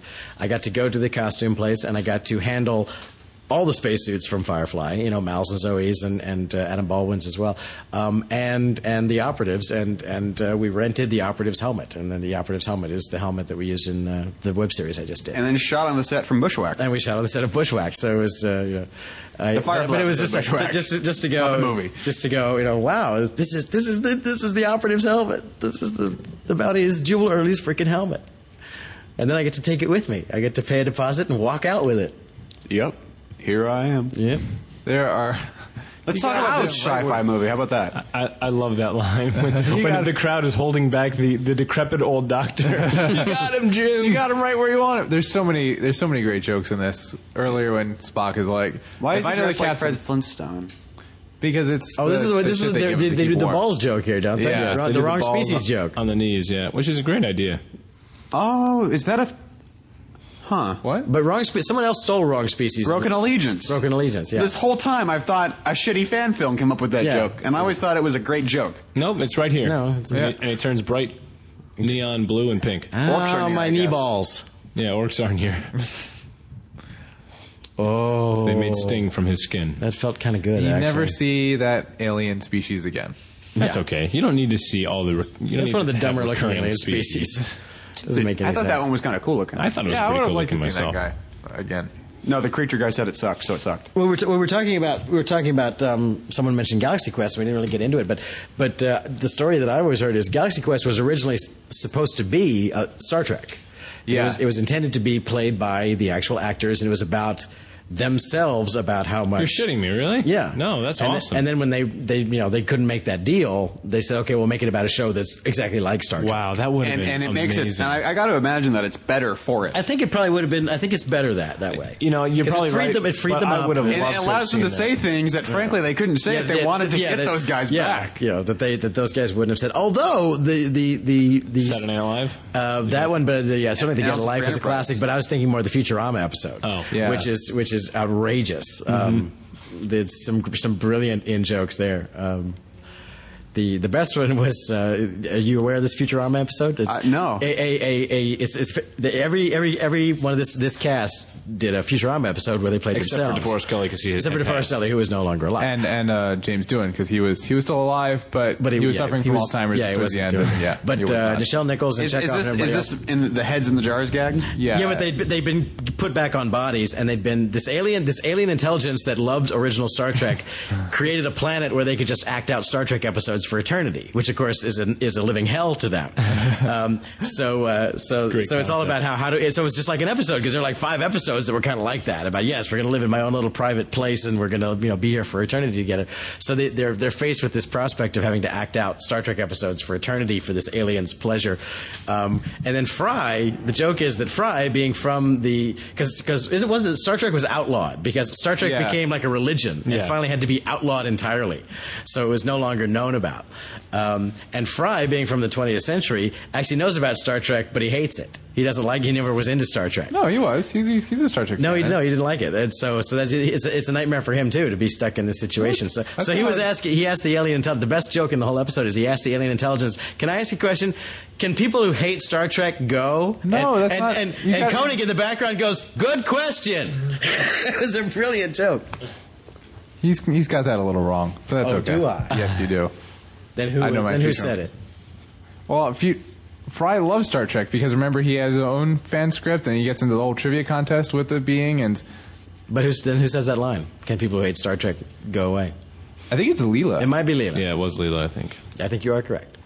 I will give you that one, sir. That's right. Fa- So, so that's right. Leela hates it because, of course, she's never seen it because it's a crime. Fry's the fanboy. Okay, I, I, I grant you that. You're right. Now this is a moment in this is like classic Star Trek right here, where fat, Yes. old, Yeah. disgusting, sweaty, Other species, most likely smelly from William another Shatner. species, is Yeah. irresistible to this woman. Yeah, This she- is basically like Leia coming on to Jabba. yeah, Yeah, exactly. exactly. I don't even know what DNA And you've got. you know in what's there, wonderful but I there want is it. that you just compared William Shatner to Jabba the Hutt, and that's Yeah. a fantastic connection. and that's not a bad analogy in this case. So William love Shatner obviously grew into his persona because of this, this, the SNL appearance where you're talking about. Where if you guys don't know, I, I, I I've seen this one. This one's one that like the pop culture I know, Star Trek I don't know. Where he comes on and he basically tells all the, the Get a Trekkies life. to Get a get life. life. yeah, yeah, get a life. exactly. would and you then of please? course with with with Free Enterprise where. They wrote him. They wrote him into the script, saying, making him like a like a god figure, like this sort of hero figure that saves the day all the time. And Shatner turned it down and said, "I'm not going to do this movie ever." And he said, "I'm a total dick." and, it, and it came back with a script like, "We wrote you in as a dick," and he's like, "I'll read it," and he ended up doing it. Where the entire time, And it's a great role for him. And it's a, and it He's was a, great it's at a Free fun little Enterprise. movie, and it's got the whole, it's got all the Star Trek jokes, and it's got Shatner playing Shatner. now here here we have uh, uh, Christian. Slater. Oh, Slater that's doing a right. The cameo. Christian Slater. It's a dream come true for George. Now, do you know how he he ended up in in Star Trek Six? I don't know. I don't know the story. His mom was the casting director. That's right. Is this his first role? get in No, it's not. He's, an, he's It was an early role, established certainly, actor but he, by yeah, this it was. point. It was. It's so, and it really kind of takes you out. It's like, hey, that's Christian Slater for no good reason Actually, I in think- one scene. I think he was filming this simultaneously with Robin Hood, Prince of Thieves, if I'm not mistaken, which I could be mistaken on. But I think That they would have were- been. I in think they were England, released though, at the so- same time. But he gets his ass That chewed out makes by sense. George Takei. Yeah. Literally. Steady. This is still a family show, Let's Brian. match Uh, that. Jeez. Oh. Is it? No, No Mm. to dream. Kind of a touchy subject. Brian. We should just move on. I love Christian Slater. Christian Slater. Oh my. Pepto Bismol. who's- Don't t- don't taste it. Wepto Wismol. Pepto Bismol. Can you? ta- Now Edge. can you Now take look the- at my makeup up close. Yeah. Wow. Yeah. Yeah. Space pancake. Just give myself a little laser eye treatment here. Ow. Oh! That's what he was thinking. Obviously, obviously, this next generation transporter room. His mini chlorine count is off the charts. I love how Klingon blood looks badass. You see that? You see that globular cell of uh, Klingon blood? It's an ice planet. Yeah. Doesn't even know how to eat an ice planet. This is a great look that Spock gives Chekhov here, because the running joke is everybody hates Chekhov because he's stupid. And look at this look here. What the fuck? You're an dude? idiot. You're a moron. and it's true, like, it's- Chekhov is very much. We've talked about how in Last Crusade, Marcus Brody turns into an utter complete idiot. Yeah, he does. For the He totally purposes- does, yes. For the purposes of the plot, and Chekhov very much plays the same role in this. And you know, it's not just it's not just this movie. It, even if you look at his rank He was the second in command of the of the Reliant in Star Tre- in Star That's Trek the- Two. That's the thing. That he doesn't was the make any first sense. officer of another starship, and now he came back to be the weapons officer once again for for this. Yeah, in Star He's Trek Hagrid. Two, Yeah. in Star Trek Two, he gets promoted to first officer of this other ship, and then something bad happens to that other ship. So, by through the purposes of that movie, he Stick ends it up to the back on wall. the Enterprise, He's just and then he Hagrid. just stays there. like he never gets reassigned back to another ship. Nope. Yeah, And now everybody hates him. because he's a doof. Meanwhile, George uh, Sulu was the helmsman for like 25 years, and then magically gets promoted to this super Gets his badass own new command. ship. Yeah. well, you know. Now here's a question for you, Brian, because I'm not sure. Now, correct me if I'm wrong, but on in this movie, on board the Enterprise, there are three captains. Because Uh, Kirk, Kirk, Spock, and Scotty. Scott is a captain, correct? Yes, yeah, he has the rank of captain. Yeah. Right. It's like a rugby team. Yeah. Wow, a rugby reference. wow. Yeah, that's pretty good. Hey, I lived in England. Henry.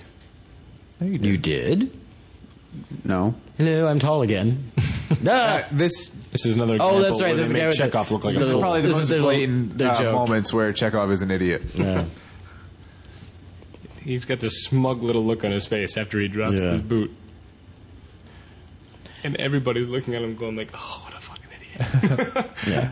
Game, set, and match, y'all. Look at Uhura. Oh! Yeah, those feet make perfect sense. Uh, you look Wow. terrible everywhere. He looks like a human. They pull that on you. I know that's that's Yeah. that's just lame. He's got he's got a funny nose and alien feet that make no sense. His feet. Now, what I don't understand is if you God, are those are gross. This is a this is a, a a planet that or a moon, if you will, that is basically just a giant prison. It's just a prison moon, and what they're doing here is they're giving the prison inmates laser guns. Yes. Sure. Tron. what could Only they're not possibly prisoners. happen? Like, yeah, this is a great idea, people. This is really going to work. Yeah. Mind you, don't cut yourself, that a Mordecai. predator? Yeah, he's- he's got a predator gun there. they love Totally got predator. a But predator gun. apparently, if you watch, the laser beams do nothing except to make random Make- sparkles make little every now sparks. and then. Well, dude. they don't actually cut. That's what, that's what, that's why Chewie's never hammering something. Yeah, but if in the original series you can make weapons and lasers out of diamonds and rocks, then I'm pretty sure somebody could finagle a weapon out of an actual laser gun. That's right. If we could somehow turn this into a weapon of some kind, we could get out of here. Oh, maybe they only bring the stupid uh, prisoners to the to this planet. That of, of the many thousands of great lines in Galaxy Quest, the arena riff is my favorite. Yeah. Where, Look around you. Could you form some kind of primitive lathe? Morphing technology brought to you by Fantastic. Willow.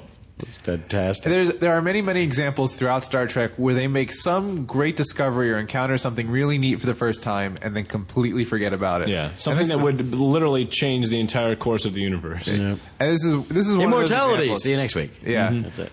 This is one of those examples where it's like a shapeshifter. Wow, we've never encountered one of those before. And in Deep Space Nine, one of the main characters is a shapeshifter. And It's like, wow, we've We never, encountered, one of these before. Yeah,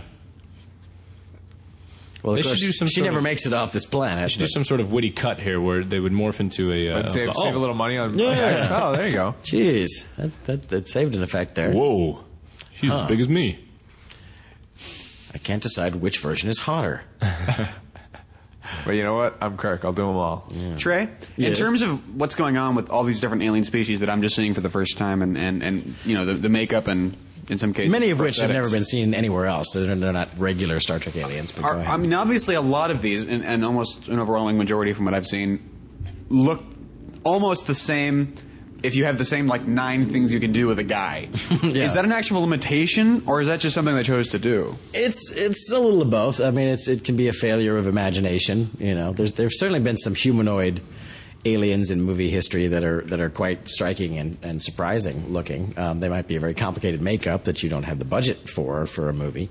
Um, sometimes you do, sometimes you don't. I mean, you know, Star Wars Star Wars has a pretty good ra- range of aliens, but of course half of half of them were from makeup artists' you know back shelves. They said, "Look, we were going to do a cantina scene. Everybody bring every, every alien mask you have, and we'll put them all in one scene." And that's that's how you get a Star Wars cantina. You know, that's why there's a werewolf in the original because it's a werewolf is what that is. It's Rick Rick Baker's werewolf mask.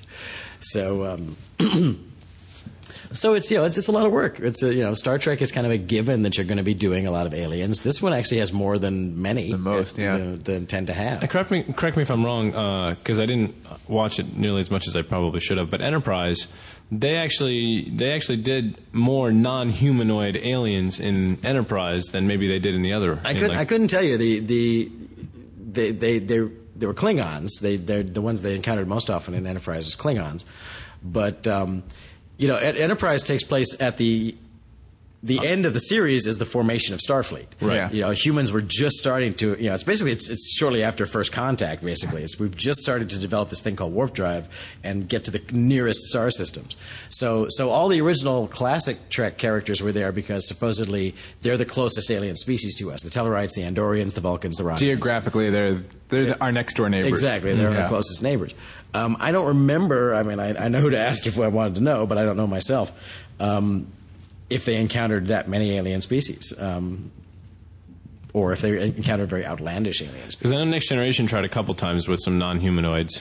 And, So- uh, somewhere, it- the don't only one I think know it is there was worked a, too well. basically a tar monster that was one of the worst Well, visual yeah. effects I've ever seen. Yeah. What was the one though with the uh, the proto? Like it was all it was obsessed with protocol.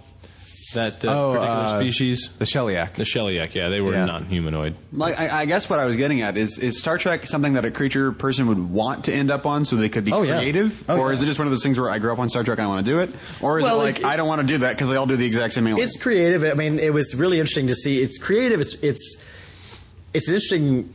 Everyone's approach is going to be different. It's an it's an interesting. Um, All of these scenes, by the way, were Combination. shot in Alaska. Very They nice. flew up and but how do they make it purple? I don't think it was Alaska. that, that, that- they had to they actually had to go to Aurora Penn. they had to go to a special a special day. You know, it's it's a combination because you you know it's it's it's a makeup job, but it's a steady weekly paycheck job too. I mean, I, I met several creature guys when I did my appearance on Enterprise. I was there for three days.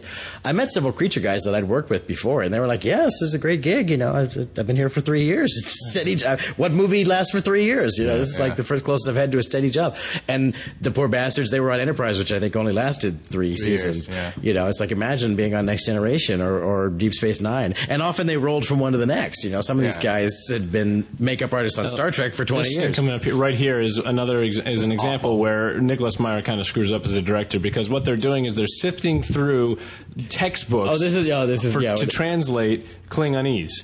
Yeah. When really all first of all, Just for Bri- this joke, which Brian, is a you can funny talk about joke, horror. but- Yeah. Well, Nichelle Nichols really disliked this part too. She her her argument was my character as the communications officer Yeah. would know the language of our main enemy. yeah, exactly. We would understand. And even would- if I didn't, I wouldn't screw it up this badly. Yeah. And- Or and then you're then you're talking about a state of the art computer system. You, I'm sure you have Alta Vista in there somewhere. yeah, exactly. Why, Exactly. why does the Universal Translator suddenly not work yeah, anymore? exactly.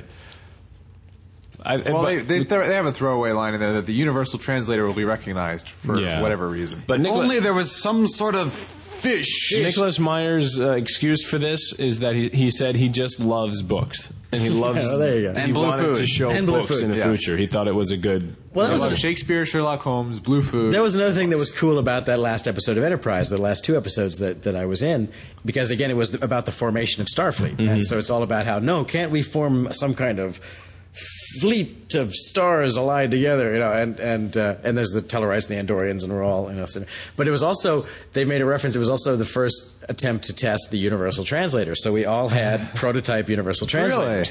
And, uh, so that was like the first sort of like, Interesting. okay, and and if you watch that episode, you can always tell which one is me because I'm I'm shamelessly hamming it up in the background. I'm the Tellarite whose translator doesn't work. Oh. So so any- anytime anyone's talking to me, I'm kind of like banging on it and kind of like this fucking thing does not work. you know? That's awesome. I'm like tapping on it so much so that the you know and, like someone would come up and talk to me like an Andorian guy came up and talked to me and I kind of like was like speaking to the translator. I did a big thing. And It's plain as day in the background. I'm totally stealing the scene from from uh, uh, you know from uh, Like, no AD from ever Quantum- came up and from- said, all right, stop Actually, it or you're out. the- the- an AD came up and said, "Take it down a notch," followed immediately by a pro- by a prop guy going, "I love what you're doing," because I was working the prop. You know, I was totally Yeah. working the prop. I was like, "Yeah, Universal Translator, check it out." so I, I took it down a notch, but I'm still in there doing it. And and of course, you know, my my they, it was me and Amy Earhart. They they brought us in together to do it. And she was a Vulcan and I was a Tellarite. So so if you happen to watch the That's just episode, fitting. if you happen to watch the episode, just watch. There's a Tellarite and a, and a Vulcan who are awfully pally in the background. It's like why is that Tellarite always talking about Vulcan? You know, and I'm like chasing her back thought and they were forth. supposed to hate each other. I'm What- chasing her around the room. I'm like you know arguing with her, and I'm like, go, no, you st- you don't don't you walk away from me, Vulcan lady. Come on. By the way, No, coming we're- up right here is We're just a, hamming it up like crazy. is a is William Shatner's wet dream. I don't want to watch this. yeah. Yeah, you do. I'm not sure. Whoa! Oh, hello, handsome. That was kind of cool. Convincing for both. William I Shatner love Shatner's fighting acting William in this Shatner. scene. Yep.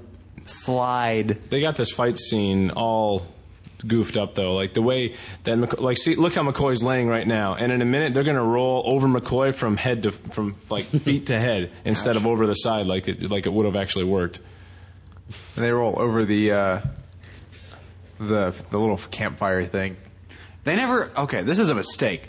The lighting between the two of them It's different. well, not only that, but in the sh- in the split screen, he was lit from both sides as if there was not a thing blocking the light. You see that? Now, I'm sorry. I Yeah, it was love vice that. versa. Actually, he was supposed to be rolled over from foot to head based upon the trajectory that they were rolling, and then it rolled over like from his side to side. No, you were talking about how the original Star Trek episodes were all tech knowledge that wasn't really important, and it's funny how that's how Star Trek fans turned out. Not the original Star Trek. The original Star Trek was much more about fuck it, I'm going to punch that guy in the head and take his woman. You know, Next Generation was where they would sit around going, I sense anger. Well, you know, the tachyon overflux will be shut up. You know, it's just, it was just terrible, terrible television. Now maybe after two seasons of that, maybe they wised up and started punching people in the head. But I was long gone by then. So and you'll see that one of the Shatners just got shot right here. And Brian and I have always had this joke, like at the end of Generations, when the character, At the very character end, dies, it like turns he back morphs into a back into mon. her. Yeah. that's the way. That's the way generation should. have wow, been. how'd you going now? How'd you going? It was fun. Yeah, it was fun. Zeesh. Imam? what Yeah. the hell? Then David Bowie comes in. Oh no! All this time I've been married to William Shatner. It's like John Malkovich. yeah, exactly. I love that joke too because it's always a classic joke that the villain. It's a very James Bond joke. The villain will tell the hero his whole plan before he executes it. Yeah, monologuing. That's a, that's Yeah. a great twist on that joke. It's like, all right, well, I'm gonna kill you now anyway, so I might as well tell you. Yeah. Damn it! You got me monologuing. I actually saw. Uh, Two times in my life have I had access to Star Trek information that Brian would have liked to have. One time was at the Dave School when they were working on New Voyages, uh, which is why I we got to interview George Takei because he was doing that at the Dave School. Uh, but they had a bunch of like, I, I guess that were previously off limit schematics. So Brian came in for the for the Geeksa thing. He was going to videotape the Geeksa thing, and instead he spent like the whole afternoon just taking pictures of the No, I bulletin did it board. after the fact. Thank you very much. But yes, I took photos of these very cool schematics. And the other That's time all. was I think it, it might have been TNG or or one of the other the more recent television shows where I was playing poker with a bunch of effects friends that sometimes we get together and play poker, and one of them had had Hang on. the original. This guy, he. He's like he tells him to set a course for something, and the the other Klingon says "Dush here." He has a great Klingon accent until Kirk at the very end, like "Dush vadoch, lach, bok, uh," Kirk. Well, you obviously practice that word.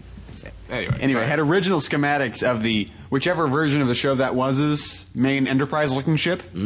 So it was pencil on architecture paper. Nice. nice. and he just like rolled it out and it, you know like blew the dust off of it, like you know Wow. it was really cool.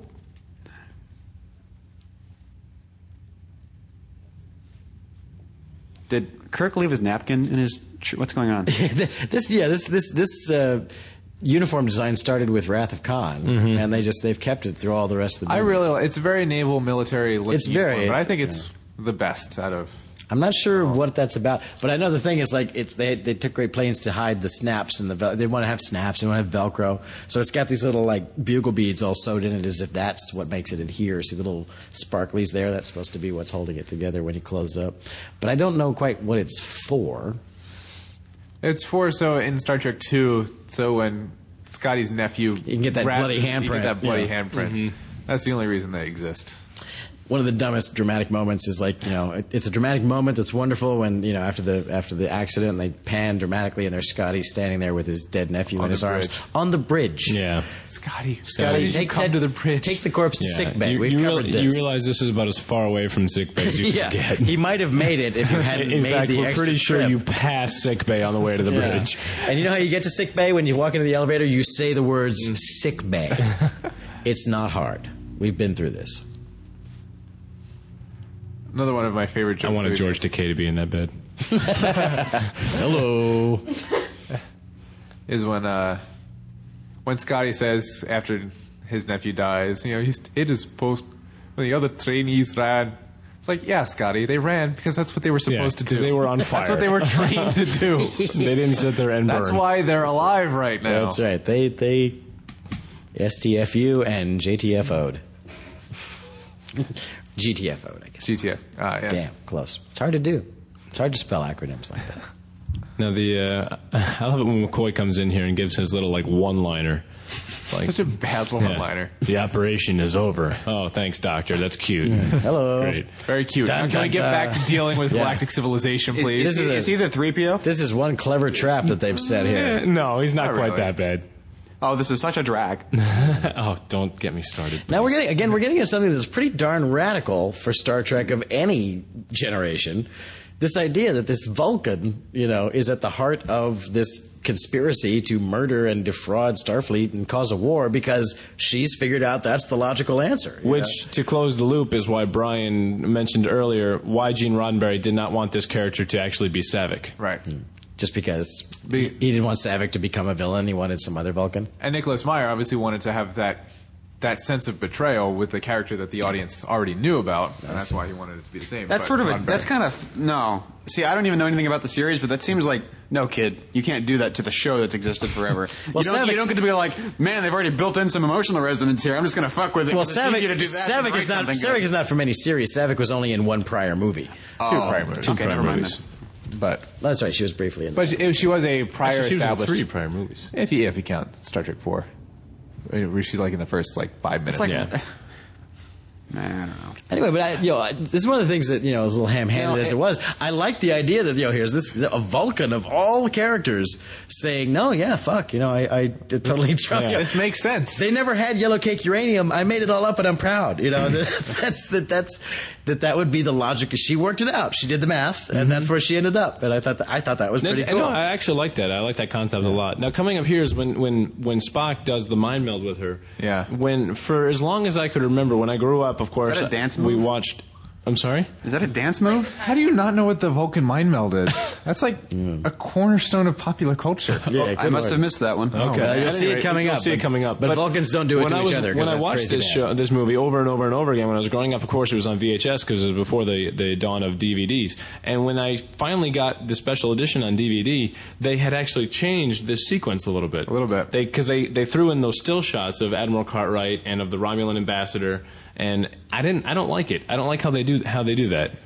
It, it took me a long time to put the pieces together as a kid, and it's much more obvious now. I don't, I don't know. I, I like I liked it much better before when they didn't spell it out for you. It's like they just he'll he's he's getting the names from her mind and then just says it as opposed to oh now we'll have to show a picture of Admiral Cartwright. Oh, really? Do they do a flash frame? I don't. They do. I don't, I They don't do, of each. Remember ever seeing that? But I. While could we're be at it, wrong. Jabba's new song sucks. yeah, really. but I, Oh. this is a I'm very gonna do you a right very here on good the moment. bridge. We're with gonna everyone make out, watching. and it's gonna be weird. Yeah, it's gonna be weird Vulcan. but that's actually kind of what he was going for. It's ki- it's like in, is a, like wa- he's in a way raping it's her. like a mental rape. yeah for for Vulcans, it's like he's he's doing it right here on the bridge. And it's a really excellent little. Wait, what's he moment doing? Between. This is the he's, mo- this is the he's mind doing meld. a mind meld in which he's going to look into her mind to find the information. Yeah. And so he he's doing it now, and he'll get the names of the people involved. Yeah. But But what's what's- But what's tough about this is Vulcans don't usually do it to each other because they they shouldn't be able to. See, be these able- are the flash frames. yeah, now see that's Yeah. cheesy. yeah, exactly. and just- so He, it was such a beautiful shot before that. Anyway, go ahead. so he he looks for the for the names and he gets them, which is what's happening right now. And then Kirk says, "Well, where where is the conference going to be? Where is the assassination going to take place?"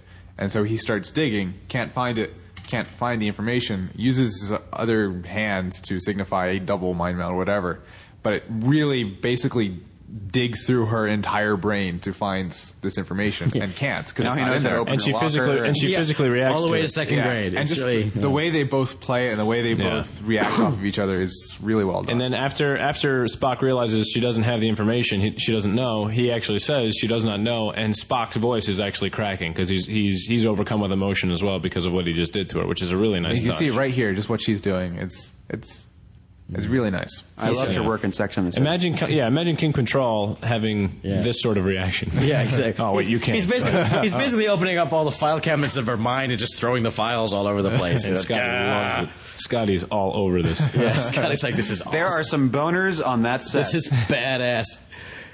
It's like Starship Troopers with the brain. But here's the bug. moment where where Spock kind of breaks a little bit. Yeah.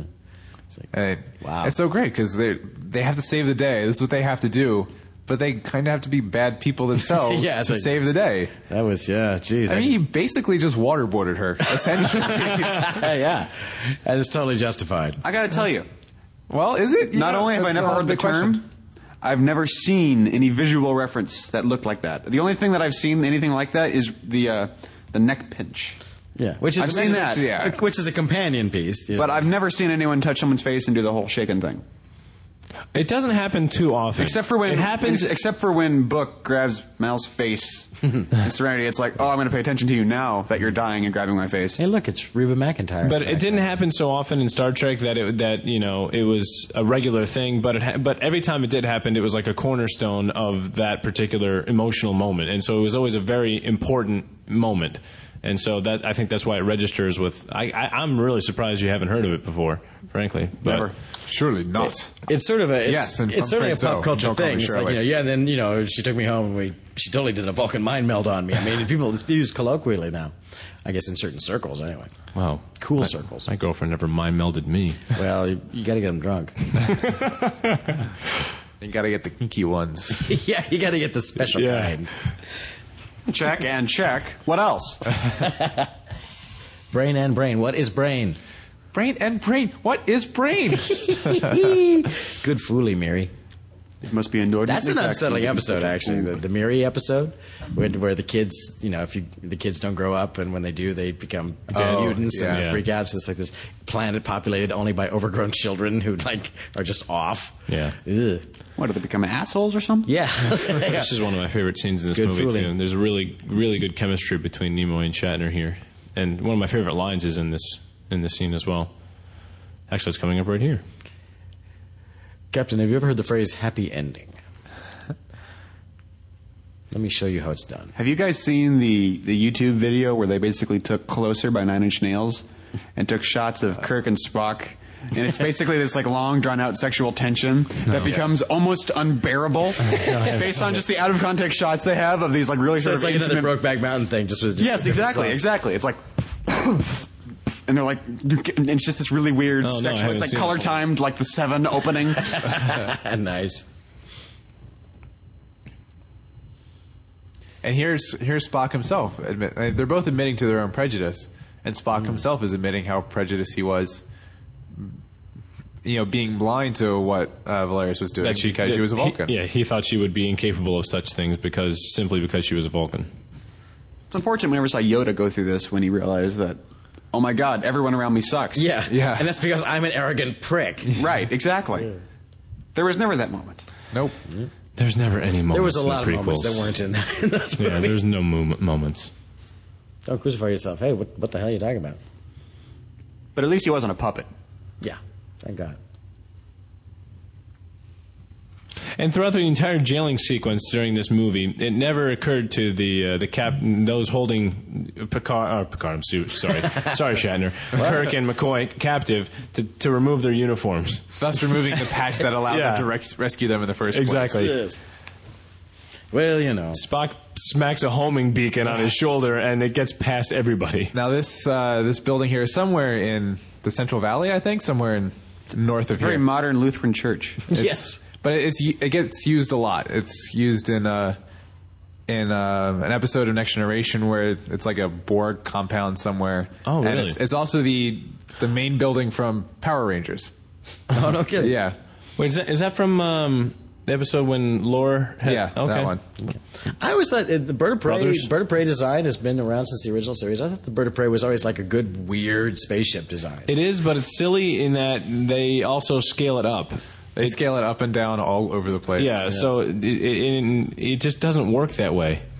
It's like you can't make a, a you know a single engine airplane 500 times bigger and it would work. You know that's exactly what they did with the Klingon bird of prey because the first one was only supposed to hold 12, 12 yeah, it was, it crew- was like it was like a little Exactly. destroyer. Oh, here we Exactly. go. Here's one of our Fast favorite attack moments. ship. Oh, yeah. This this moment just passed here.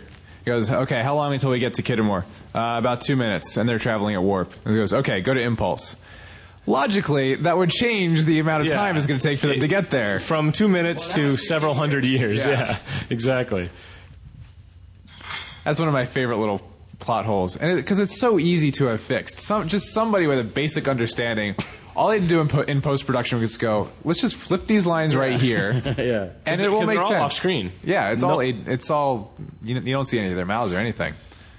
She's rigged for silent. running. Silent running. Well, they're in space, so I hope so. Now, this battle sequence in space is my all-time favorite because I think the model work is so beautiful. My favorite Uh, shot of all time is coming up in here. All right. Well, I've got Return of the Jedi playing in my mind right now, so we'll see how this Well, goes down. well, hold- is this, all right, is this hold the one? on. Let me- let me- from memory, this is where they actually get to the level of, of plates peeling up, right? It, Now, it seems like. let me make an addendum to my previous remark. It's the best Star Trek. Yeah. Okay. And, Ah. and it's beautiful. The best battle fight, the fight scene in space is in Return of the Jedi. I will not try to argue that. Or maybe Starship Troopers. Starship Troopers are good.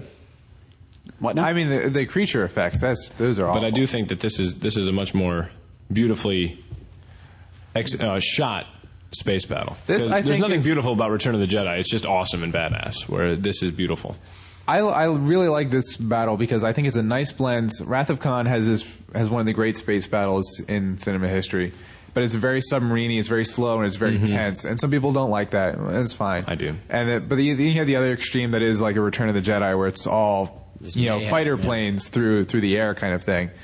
And I think this achieves a nice balance between a kind of a submarine naval ship feel without being as slow as the Wrath of Khan one is. Now here you see people showing off their 30 year practice at the Star Trek shaking your chair. yeah. You know, still patented. This is a little bit of useless drama right here. What's she doing? This this, this little this moment where they just doesn't go anywhere. No, it doesn't. Hmm. Just wondering why we were reversing. like that beat in Crystal Skull where his pocket rips and the nothing happens after that. Oh, Yeah. oh, thank you, thank you. I, Did you notice that too? Yeah, the first time I saw the freaking movie. I was like, oh, this is going to be a great. Yeah, Uh, uh, nothing happened. huh? Why did that? Anyway, Sorry, come on, come on. She'll fly apart. Fly, apart, then. Oh, oh, oh. Uh, warp two then. Warp, yeah, warp slow, slow down. Slow, Ludicrous speed. Go to You know, bed. what, you know what? Just stop altogether. yeah. Let's, I just- I don't it's- want it's to. I don't better want to risk this way. it. My ship is too pretty. I like my Really ship. big. What if we Screw can't, Shatner. what if I we mean, can't slow Kirk. down I on mean- the far side? and- You know, Billy West said that his mandate for, uh, oh god, what's his name? Zap Brannigan? Zap Brannigan was Somehow I if just knew. William Shatner flew the Enterprise and not Kirk.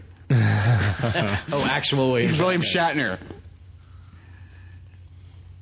Hey, going up the tailpipe, Enterprise. What Now, do you thi- think of that? this this shot coming up here is my favorite shot in all of science fiction.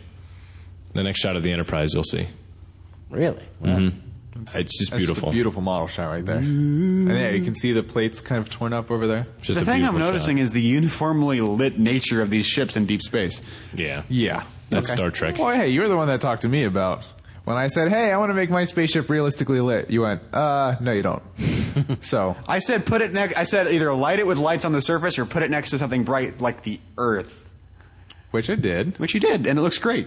Yeah, can I have that at some point? No, okay, it looks great on my computer. not even kinda. But still, that was kind of like a that was a fairly lit lit. All right, here's that was another, extremely Hang on, good, yeah. this moment is another huge plot hole. Spock just goes, "Okay." w- Did he Dr. disappear Mc- just now? What No, happened? they're like, "Okay, well, we can create this this torpedo that can homing device on them," and. Spock goes, yeah, okay, that's a good idea. Dr. McCoy, would you care to assist me in some surgery? And Dr. McCoy goes, all right, let's do it. Where he re- what he really should have said was, you know what, we're in a battle right now, and there's a lot of people that are probably hurt in sick bay. I should probably go down there and do my job. Yeah, exactly. And I should, and Spock should say, and I should probably get some sort of technician who would probably Yeah. be good at doing this. Yeah. kind of You work. know, I think Scotty's not doing much right now. Does anyone know how? I know how they create the star fields, but how do they shoot them? I mean, do they just? Is it just a mocam thing, or like? I mean, is it? Is I it- don't know actually. I don't know. how they shoot at this the- level, like, I mean, the it- panning it's- and tracking it's- shots. It varies shot to shot. Sometimes you just do a slow pan, and then the ship moves against it because there's Yeah, no I mean direct that kind of thing is fairly correlation. easy, but it's like some of these things are just like these really complex pans around like a, what what what looks like it has to be a sphere of a minute of a of a stars a star field, however you're going to shoot it. yeah. I don't know, whatever. Maybe they just shoot it with a fisheye, and it's basically basically just a big disc, and they just pull it All this around. stuff is pretty well documented in old Cinefex magazine. And by the way, you can definitely. Uh, this is a point where sound really Oh, helps. fuck movie magic. when uh, Christopher Plummer is spinning around in his chair right there, you hear like the mechanical like whine of a, of an e, of a of a motor kind of spinning the chair, but you can clearly see Christopher Plummer just kind of sort of kicking his way around in a circle. Just It's hauling still got a himself. motor. Mm-hmm. Whoa, that was kind of Uh-oh. neat. Yeah, they blew, and this is the uh, the observation lounge set from Next Generation, and they they blow the sucker up. Blew the piss out of it. They came back the next week, so they're going to like start shooting another scene, and they're like, Like, what the hell is Something this?" bad happened Oh. here."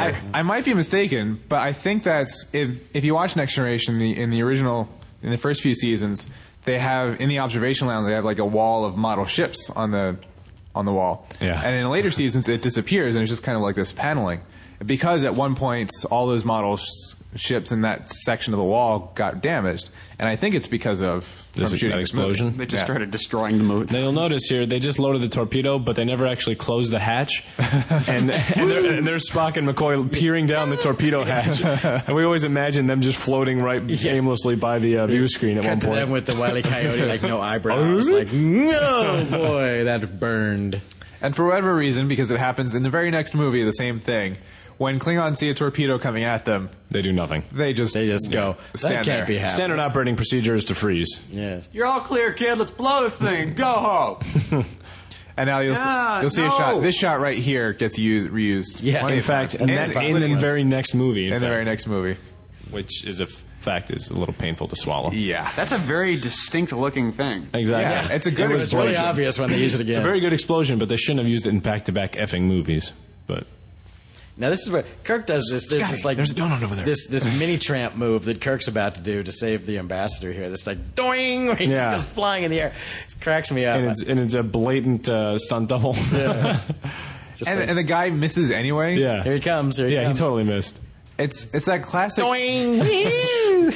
Like Kirk hasn't pulled him out of the way yet. So Yeah. He just shot right underneath his armpit. That's Yeah. all that happened. yeah, during the 18 minutes while Kirk was in the air heading toward him, he could have taken the shot.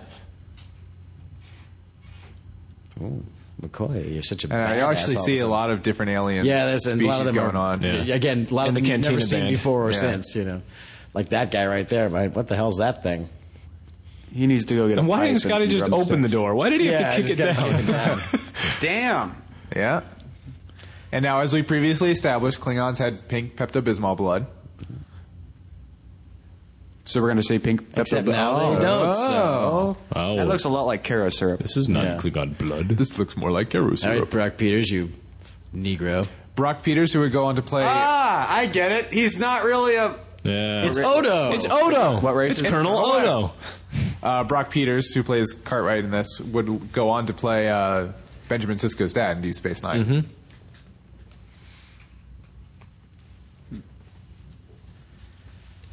And apparently, the president is now blind. yeah, help me. I can't see. you hit me. you hit me so hard when you threw me to the floor for no reason. And where is the rest of what I'm assuming would be some kind of security detail? Yeah, there's not. I mean, there's they're at this major conference with Yeah. their two major Yeah. galactic enemies. The president of the United Federation of Planets just got tackled, and nobody's there to help. nobody's nobody's checking IDs. Nobody's like, It's like so a wait. get smart. Yeah, who's the good guy and who's the bad guy? We just need to verify real quick. And now there's this real touching moment. My son. There's gonna be a touching moment. This thing. I bastard killed my son. there is nothing more self-righteous than a slow clap in Star Trek. Uh, Yeah. Slow clap. And and, and then Romulan's holding his head down. And I and I and I'm proud to say that that Archer, uh, which is uh, Scott Bakula's character in the very end of the Enterprise episode in which I was a Tellarite, he gives a stirring speech about why we should form Starfleet, and I I start the slow clap. Yeah. Oh, yeah, really? I and I stand up. I start. I, I don't. I don't start the slow clap, but I, s- I start the the standing. you were in ovation. the very last episode. Uh, it's, it's actually the second to last. Oh, okay. episode. The last episode is the one with Riker Yeah, the and the stupid one. holodeck.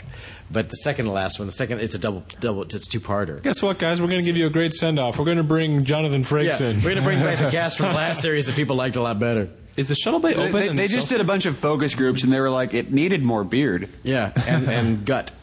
yes. And, and boob. yeah, it needed more Syrtis It needed more man. and chin whiskers. That guy has no neck. Who, uh, Koenig? Get, get some Windex on. Now it. there's an Okay. episode of Voyager because apparently Tuvok, a character from Voyager, serves on the Excelsior, and they do this whole flashback episode that's part of like one of the anniversaries of Star Trek. It's the same when they did uh, the Deep Space Nine Tribbles episode, but in that episode, one of the background characters is a major like they bring the whole Excelsior cast back together, including George Takei, and they it's great because they all look exactly the same as they did when they shot this movie. But it, it's kind of like an alternate pers- Profiling. as an alternate perspective on the events of this movie. And in the through the course of the Voyager episode, one of the Excelsior guys in that bridge, in that bridge shot, dies, and then he shows up at the end of, At the end of this movie. Star Trek Six. Yeah. It's like, Whoops. So this is Reports of my death were greatly exaggerated. Now this keep is in mind the- that uh, Sa- uh, Savick, or I'm sorry, Valaris is now gone, and Sulu's no longer piloting the ship, and so it fall the duty falls onto Chekhov to uh, to pilot the ship for the last time. Is he going to do something funny and stupid? Kinda, Kinda. because you know it's it's the cinematic It's like- but uh, the- the but it- cliche of it- going into the sun. It, yeah, I know they go off into the sunset, but it brings it brings it back. Like in 30 years, he's still got the same damn job. He's still helmsman. yeah, Chekhov, you, you might want course to. That away. Uh oh. And it- Oh boy, look at this Dun, dun, guy. dun, dun. Little, uh, Ba, ba, ba, ba. Peter Pan reference here. Second star to the right, And on till morning. straight on till morning. Oh my god! Yeah. He did a thing! He did a thing. I always That's horrible. Scotty's like, that is so. I would gay." Oh, check off.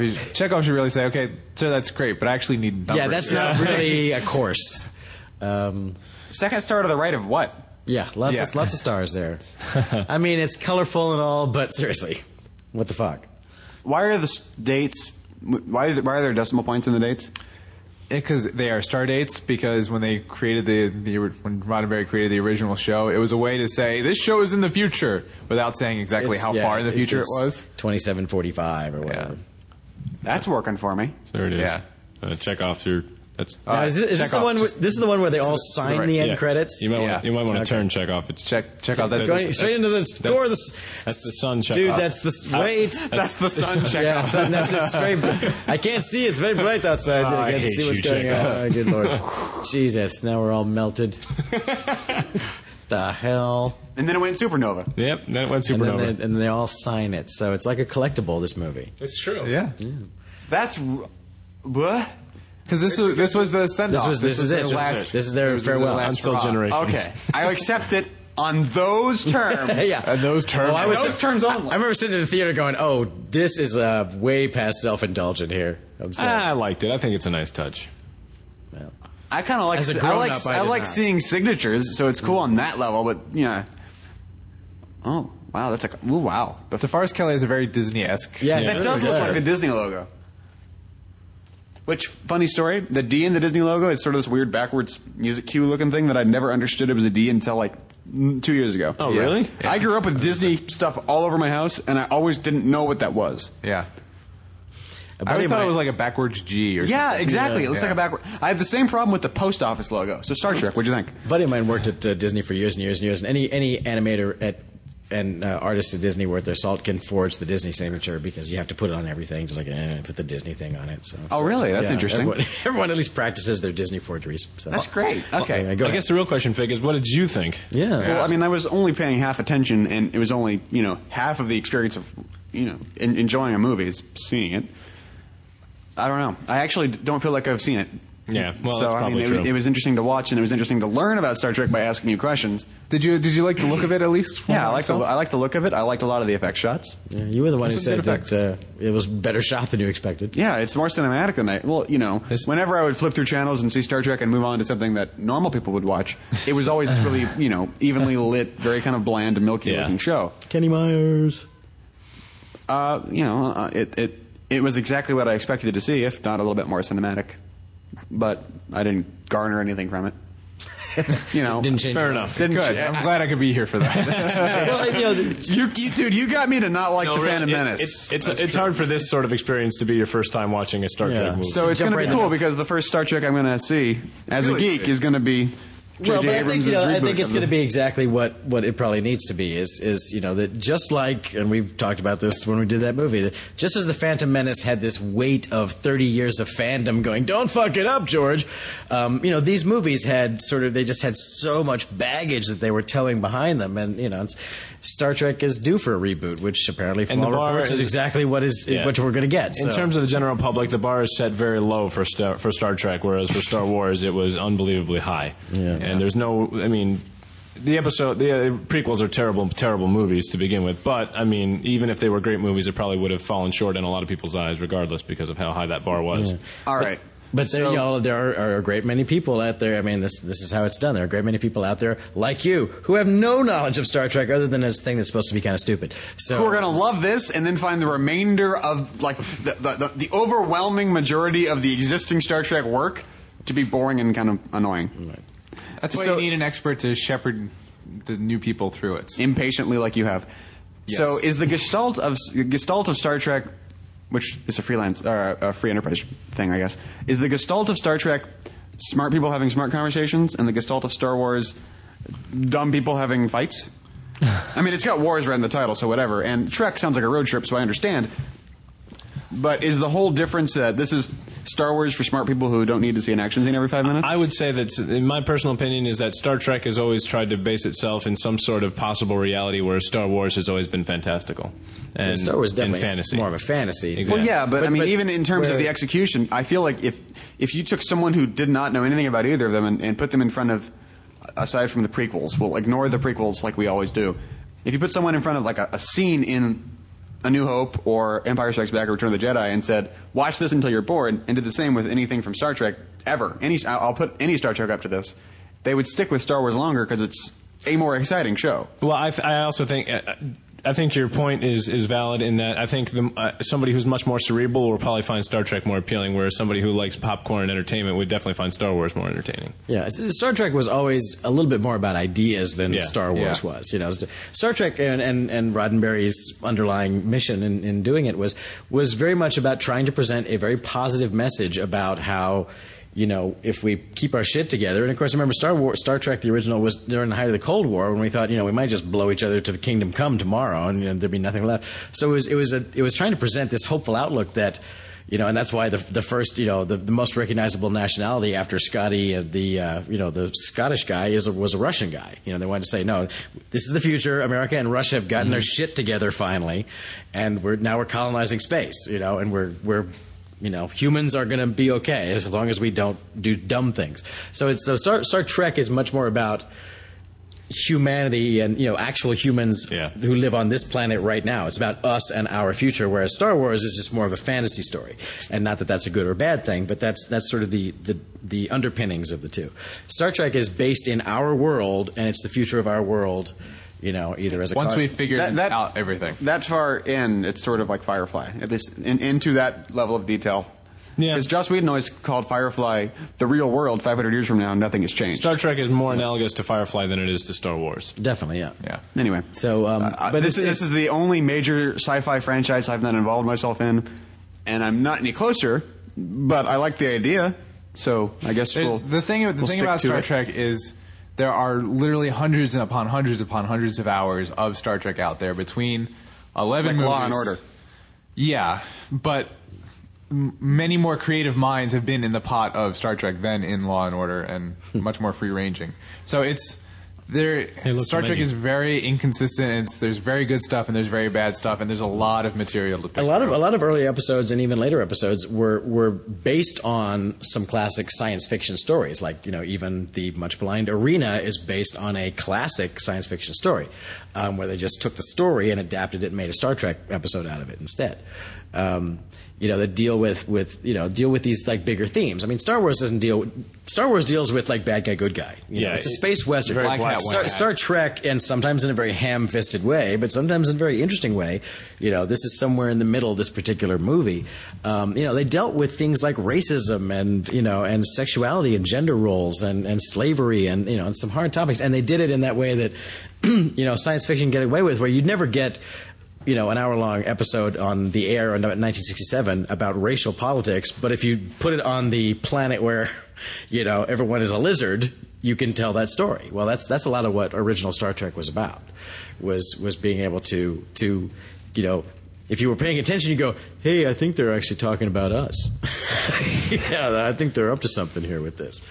Um, you know, so it's much, No, it's yeah. much more about social social commentary in Star Trek than, than Star Wars is certainly not about social yeah, commentary. Star Wars is just lasers. Yeah, it's fun. You know, Star, we're not knocking Star Trek, Star Wars. I mean, Star Wars is escapist fun, and Star Trek is a little more cerebral. And at its best, it's it's come up with some really good stuff. You know, every every every incarnation of the show has had you know those episodes where it kind of all comes together. And Star you go, Wars, "Man, that was Star pretty damn Wars good. is very broad stroking in its Yeah. storytelling, whereas Star Trek I think is much more fine tuned and specific in a lot of ways. You know, Star, Star Trek is not the hero's journey. Star Trek is a much more you know ensemble kind of story of, of you know all these different characters. All right. Well, that was a thing. There you go. I, that you know, happened. it was. A, I, I, Well, that happened. The, the colors were vibrant and pretty. Very pretty. Should watch Except it for the with the colors that were comprised of, uh, or the, the, uh, never mind. Alaska? The, the ones that comprise. Yeah, that was a little. and the floating Pepto Bismol Klingon blood. I still don't think that was Alaska because Alaska's not purple. it is now. Anyway, what a rousing note to end the podcast on. Yeah. there you go. Yeah, there you have it. Alaska's not purple. Alaska's not purple. Violet here first. Nudity.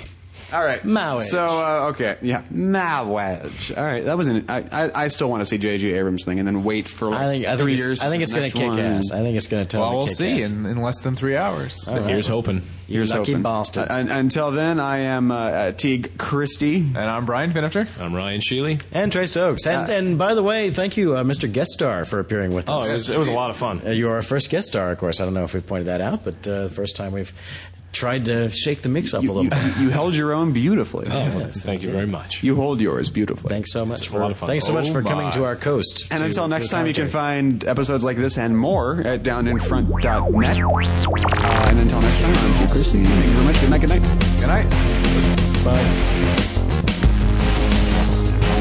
That's fun. That's a lot of fun. Don't you wish you lived here so you could